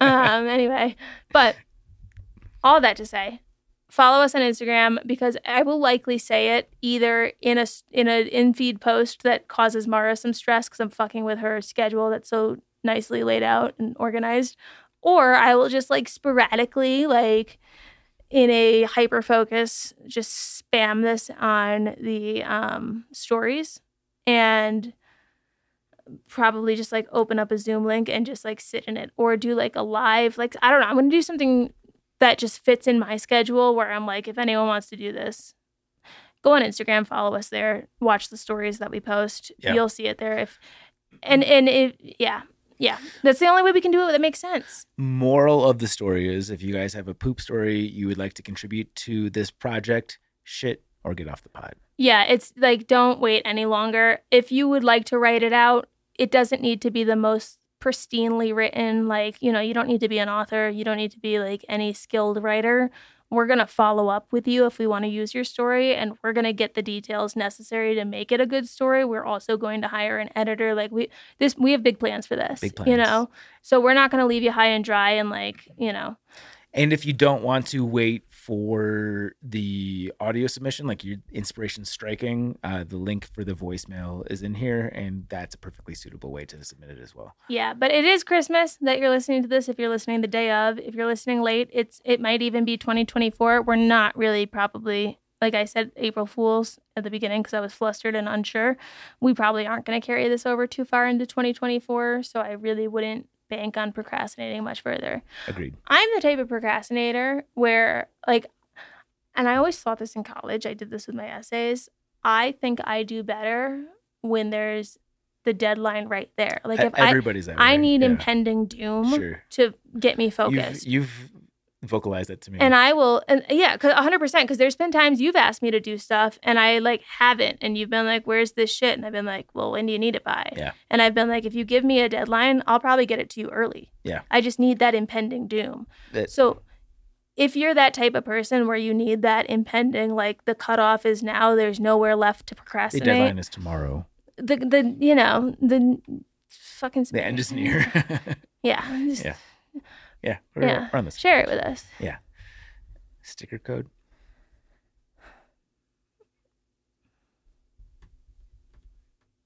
Quick aside while you're thinking about it is uh, one of the incentives for our uh, signed book package is you get a backpacker radio sticker. This isn't something that we sell. This is something that is earned. But in this rare scenario, this is something that you can actually get without having to be excellent in any way other than supporting our books and getting an excellent. At this point, it's not a gift because Christmas is you know in the rearview mirror. But If you want a sticker, this is the way to get it. Um, mental note to ourselves: we got to record that thing. Yeah, I after. got that. Um, sticker code. Okay, this is a selfish one, but I I like the conservationist talk, not the conversationist talk. Conversationalist. And I like the stuff where like you learn like the trail was like this and then it was like this, you know? This is going to be a tougher sticker code. So this one's going to take a little more effort. If you want a lower effort sticker code, we've got plenty of those in other episodes. But tell us something really cool that you think has happened on a trail, any trail, in like a conserving the trail type of way. Like a they did this to protect this, like you were saying about protecting the view shed of Mhm. McAfee Knob. Um, like she had been saying about the um, area in Pennsylvania or about the bears in Glacier and where they were feeding them and then they were like dead bear, fed bears a dead bear. Anything like that for me, I think is like super interesting. So this is a self self fulfilling, Self serving. self serving ask on my end. Yeah. Maybe it requires a Google on your end, but Sure. I also think it's Christmas and this could be like some the gift for us. this could be some really nice stuff for people to read is like hey let's take a moment and like appreciate all the really nice things that we've been able to do to protect these trails for years to come I think that's beautiful. thanks A super big thank you to our Truck Norris Award winners on Patreon. That is Alex and Misty with Navigators Crafting, Andrew, Austin McDaniel, Austin Ford, Brad and Blair from 13 Adventures, Brent Stenberg, Brian Alsop, fables. Christopher Marshburn, Coach for Marion Outdoors, Dane, ish. Derek Cook, Eric Casper, the friendly ghost. Eric Hoffman, Greg McDaniel, Iron Hike Endurance Productions, Liz Seeger, Matt Sukup, Mike Poisel, Patrick Ciancialo, Sawyer Products, Spam, Timothy Hahn, solo and Tracy Trigger. You can follow us on social at Backpacker Radio on Instagram and TikTok, at Backpacker Pod on X, Facebook.com slash Backpacker Radio. You can follow Chaunce. you can find me on instagram at juliana underscore chauncey and you can get my book hiking from home a long distance hiking guide for family and friends on amazon or we're doing a little bookie bundle right now Bookie Bundle. If you little guys bookie buns if you guys want mm, us to scribble on a couple of books at a severe discount, uh, head on over to store.thetrek.co. It'll be right there for you or in the show notes. we had been quipping about me signing Zach's books and Zach signing my books. So if you want something fun like that, I don't I know. I don't know what your threshold of fun is. Yeah. but If leave that in the order notes and we could probably make that happen. you won't know either way. I wouldn't know. No, they won't. Oh, why wouldn't they I can make a very convincing Zach. Oh, I thought you were saying you would sign your name on my book and vice versa. no, I would sign your name on your book, and you would Uh, sign my name on my book. Yeah, if you guys want a pair of forgeries, we can make that happen. Uh, follow us on YouTube. This was a very visual podcast. You got to watch Chaunce dunk her toe into a shot of whiskey. A shot is maybe a very big understatement.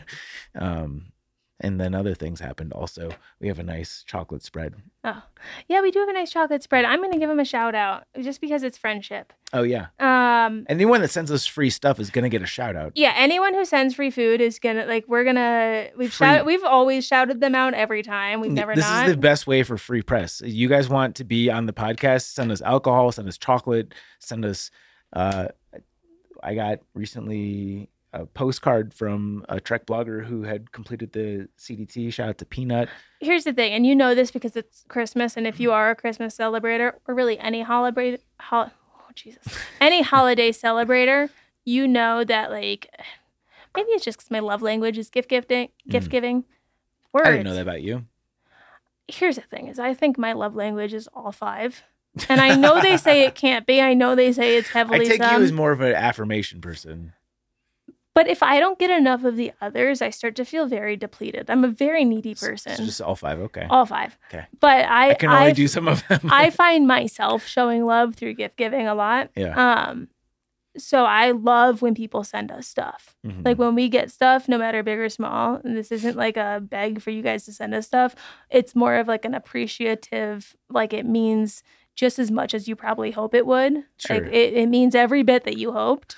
Um, I especially like the gifts because we put it in the studio and it just it it enhances the energy of the room. Like it's like you guys are here and uh, we podcast through your energy. I mean, and some of it could be even self-serving. Like some of this stuff that we've been sent, like that's probably good promo. But I hope so. I hope Beautiful so. stuff. Yeah. You know, like it's so kind to send. Anyway, um, my friend on the AT used to talk about this chocolate shop that he worked at on the Jersey Shore all the time because he's from the Jersey Shore area.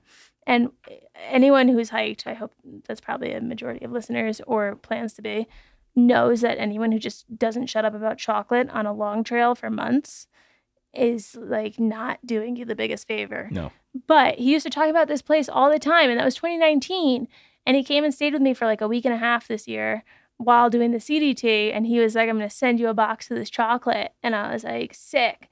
Honestly, didn't even expect him to, but I got the box today. Um, it's called Conrad's, um, Conrad apostrophe S, established 1928. Their Instagram is Conrad 19 to- 1928. It's so good. I've just been sampling this platter in front of us. There was a chocolate covered Oreo. I will say, this is a very honest endorsement. Is I've had a lot of chocolate covered pretzels in my days, and usually that's like a hit or miss dessert for me because the pretzel is very stale. The quality of the pretzel inside was superb, and I don't even know this fella. Um, I do like free chocolate of any kind, but this was one of the better chocolate covered pretzels I've ever had. Yeah, I'm like for me it's more of like the fun like the story has come to fruition. I've gotten a close to the chocolate story. But I knew it was going to be good cuz I was I told you this story before we started recording, but we had gone to the mall and there was a chocolate place in the mall and he like went up to the window and I was like like I don't know, this guy works at a candy place. Do you want to go in? And like didn't even look in the window for more than a second. He's like this stuff's trash. and walked away. He's like, they don't make it on site. I'm like, how did you know that? You like, you barely smelled the store. He's like, they don't make it on site, and he like stormed off. Um, so yeah, I'm just glad I got to try it. This Yeah. is like, this is me, this is me shamelessly plugging something for my own sake. Yeah. You know, like this is me being selfish for me. Good. with the platform that I'm given. Yeah, if you're if you're gonna pump chocolate, you might as well pump your Yeah. friend's chocolate, right? If you're on the Jersey Shore, go to Conrad's. Yeah. Uh, and I believe that is it for today's episode. Thank you so much for listening to another marathon episode and happy hiking. Merry Christmas. Bye. Merry Christmas. and happy holidays. So, son, what would you like for Christmas, huh? Did you fuck my mom? What? Did you fuck my mom? What do you mean? I, uh, Did you fuck my mom, Santa Claus? Did you fuck my mom? No. Did you fuck her? No. Did you fuck my fucking mom? Did you fuck my mom, Santa? Yeah! Ah, he's biting my leg! Charlie, get him! He's gonna kill me! Yes! Oh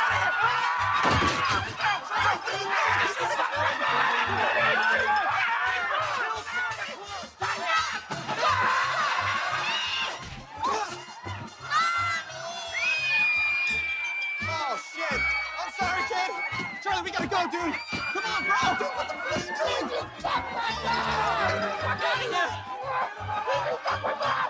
Did you fuck my mom? Did you fuck my mom?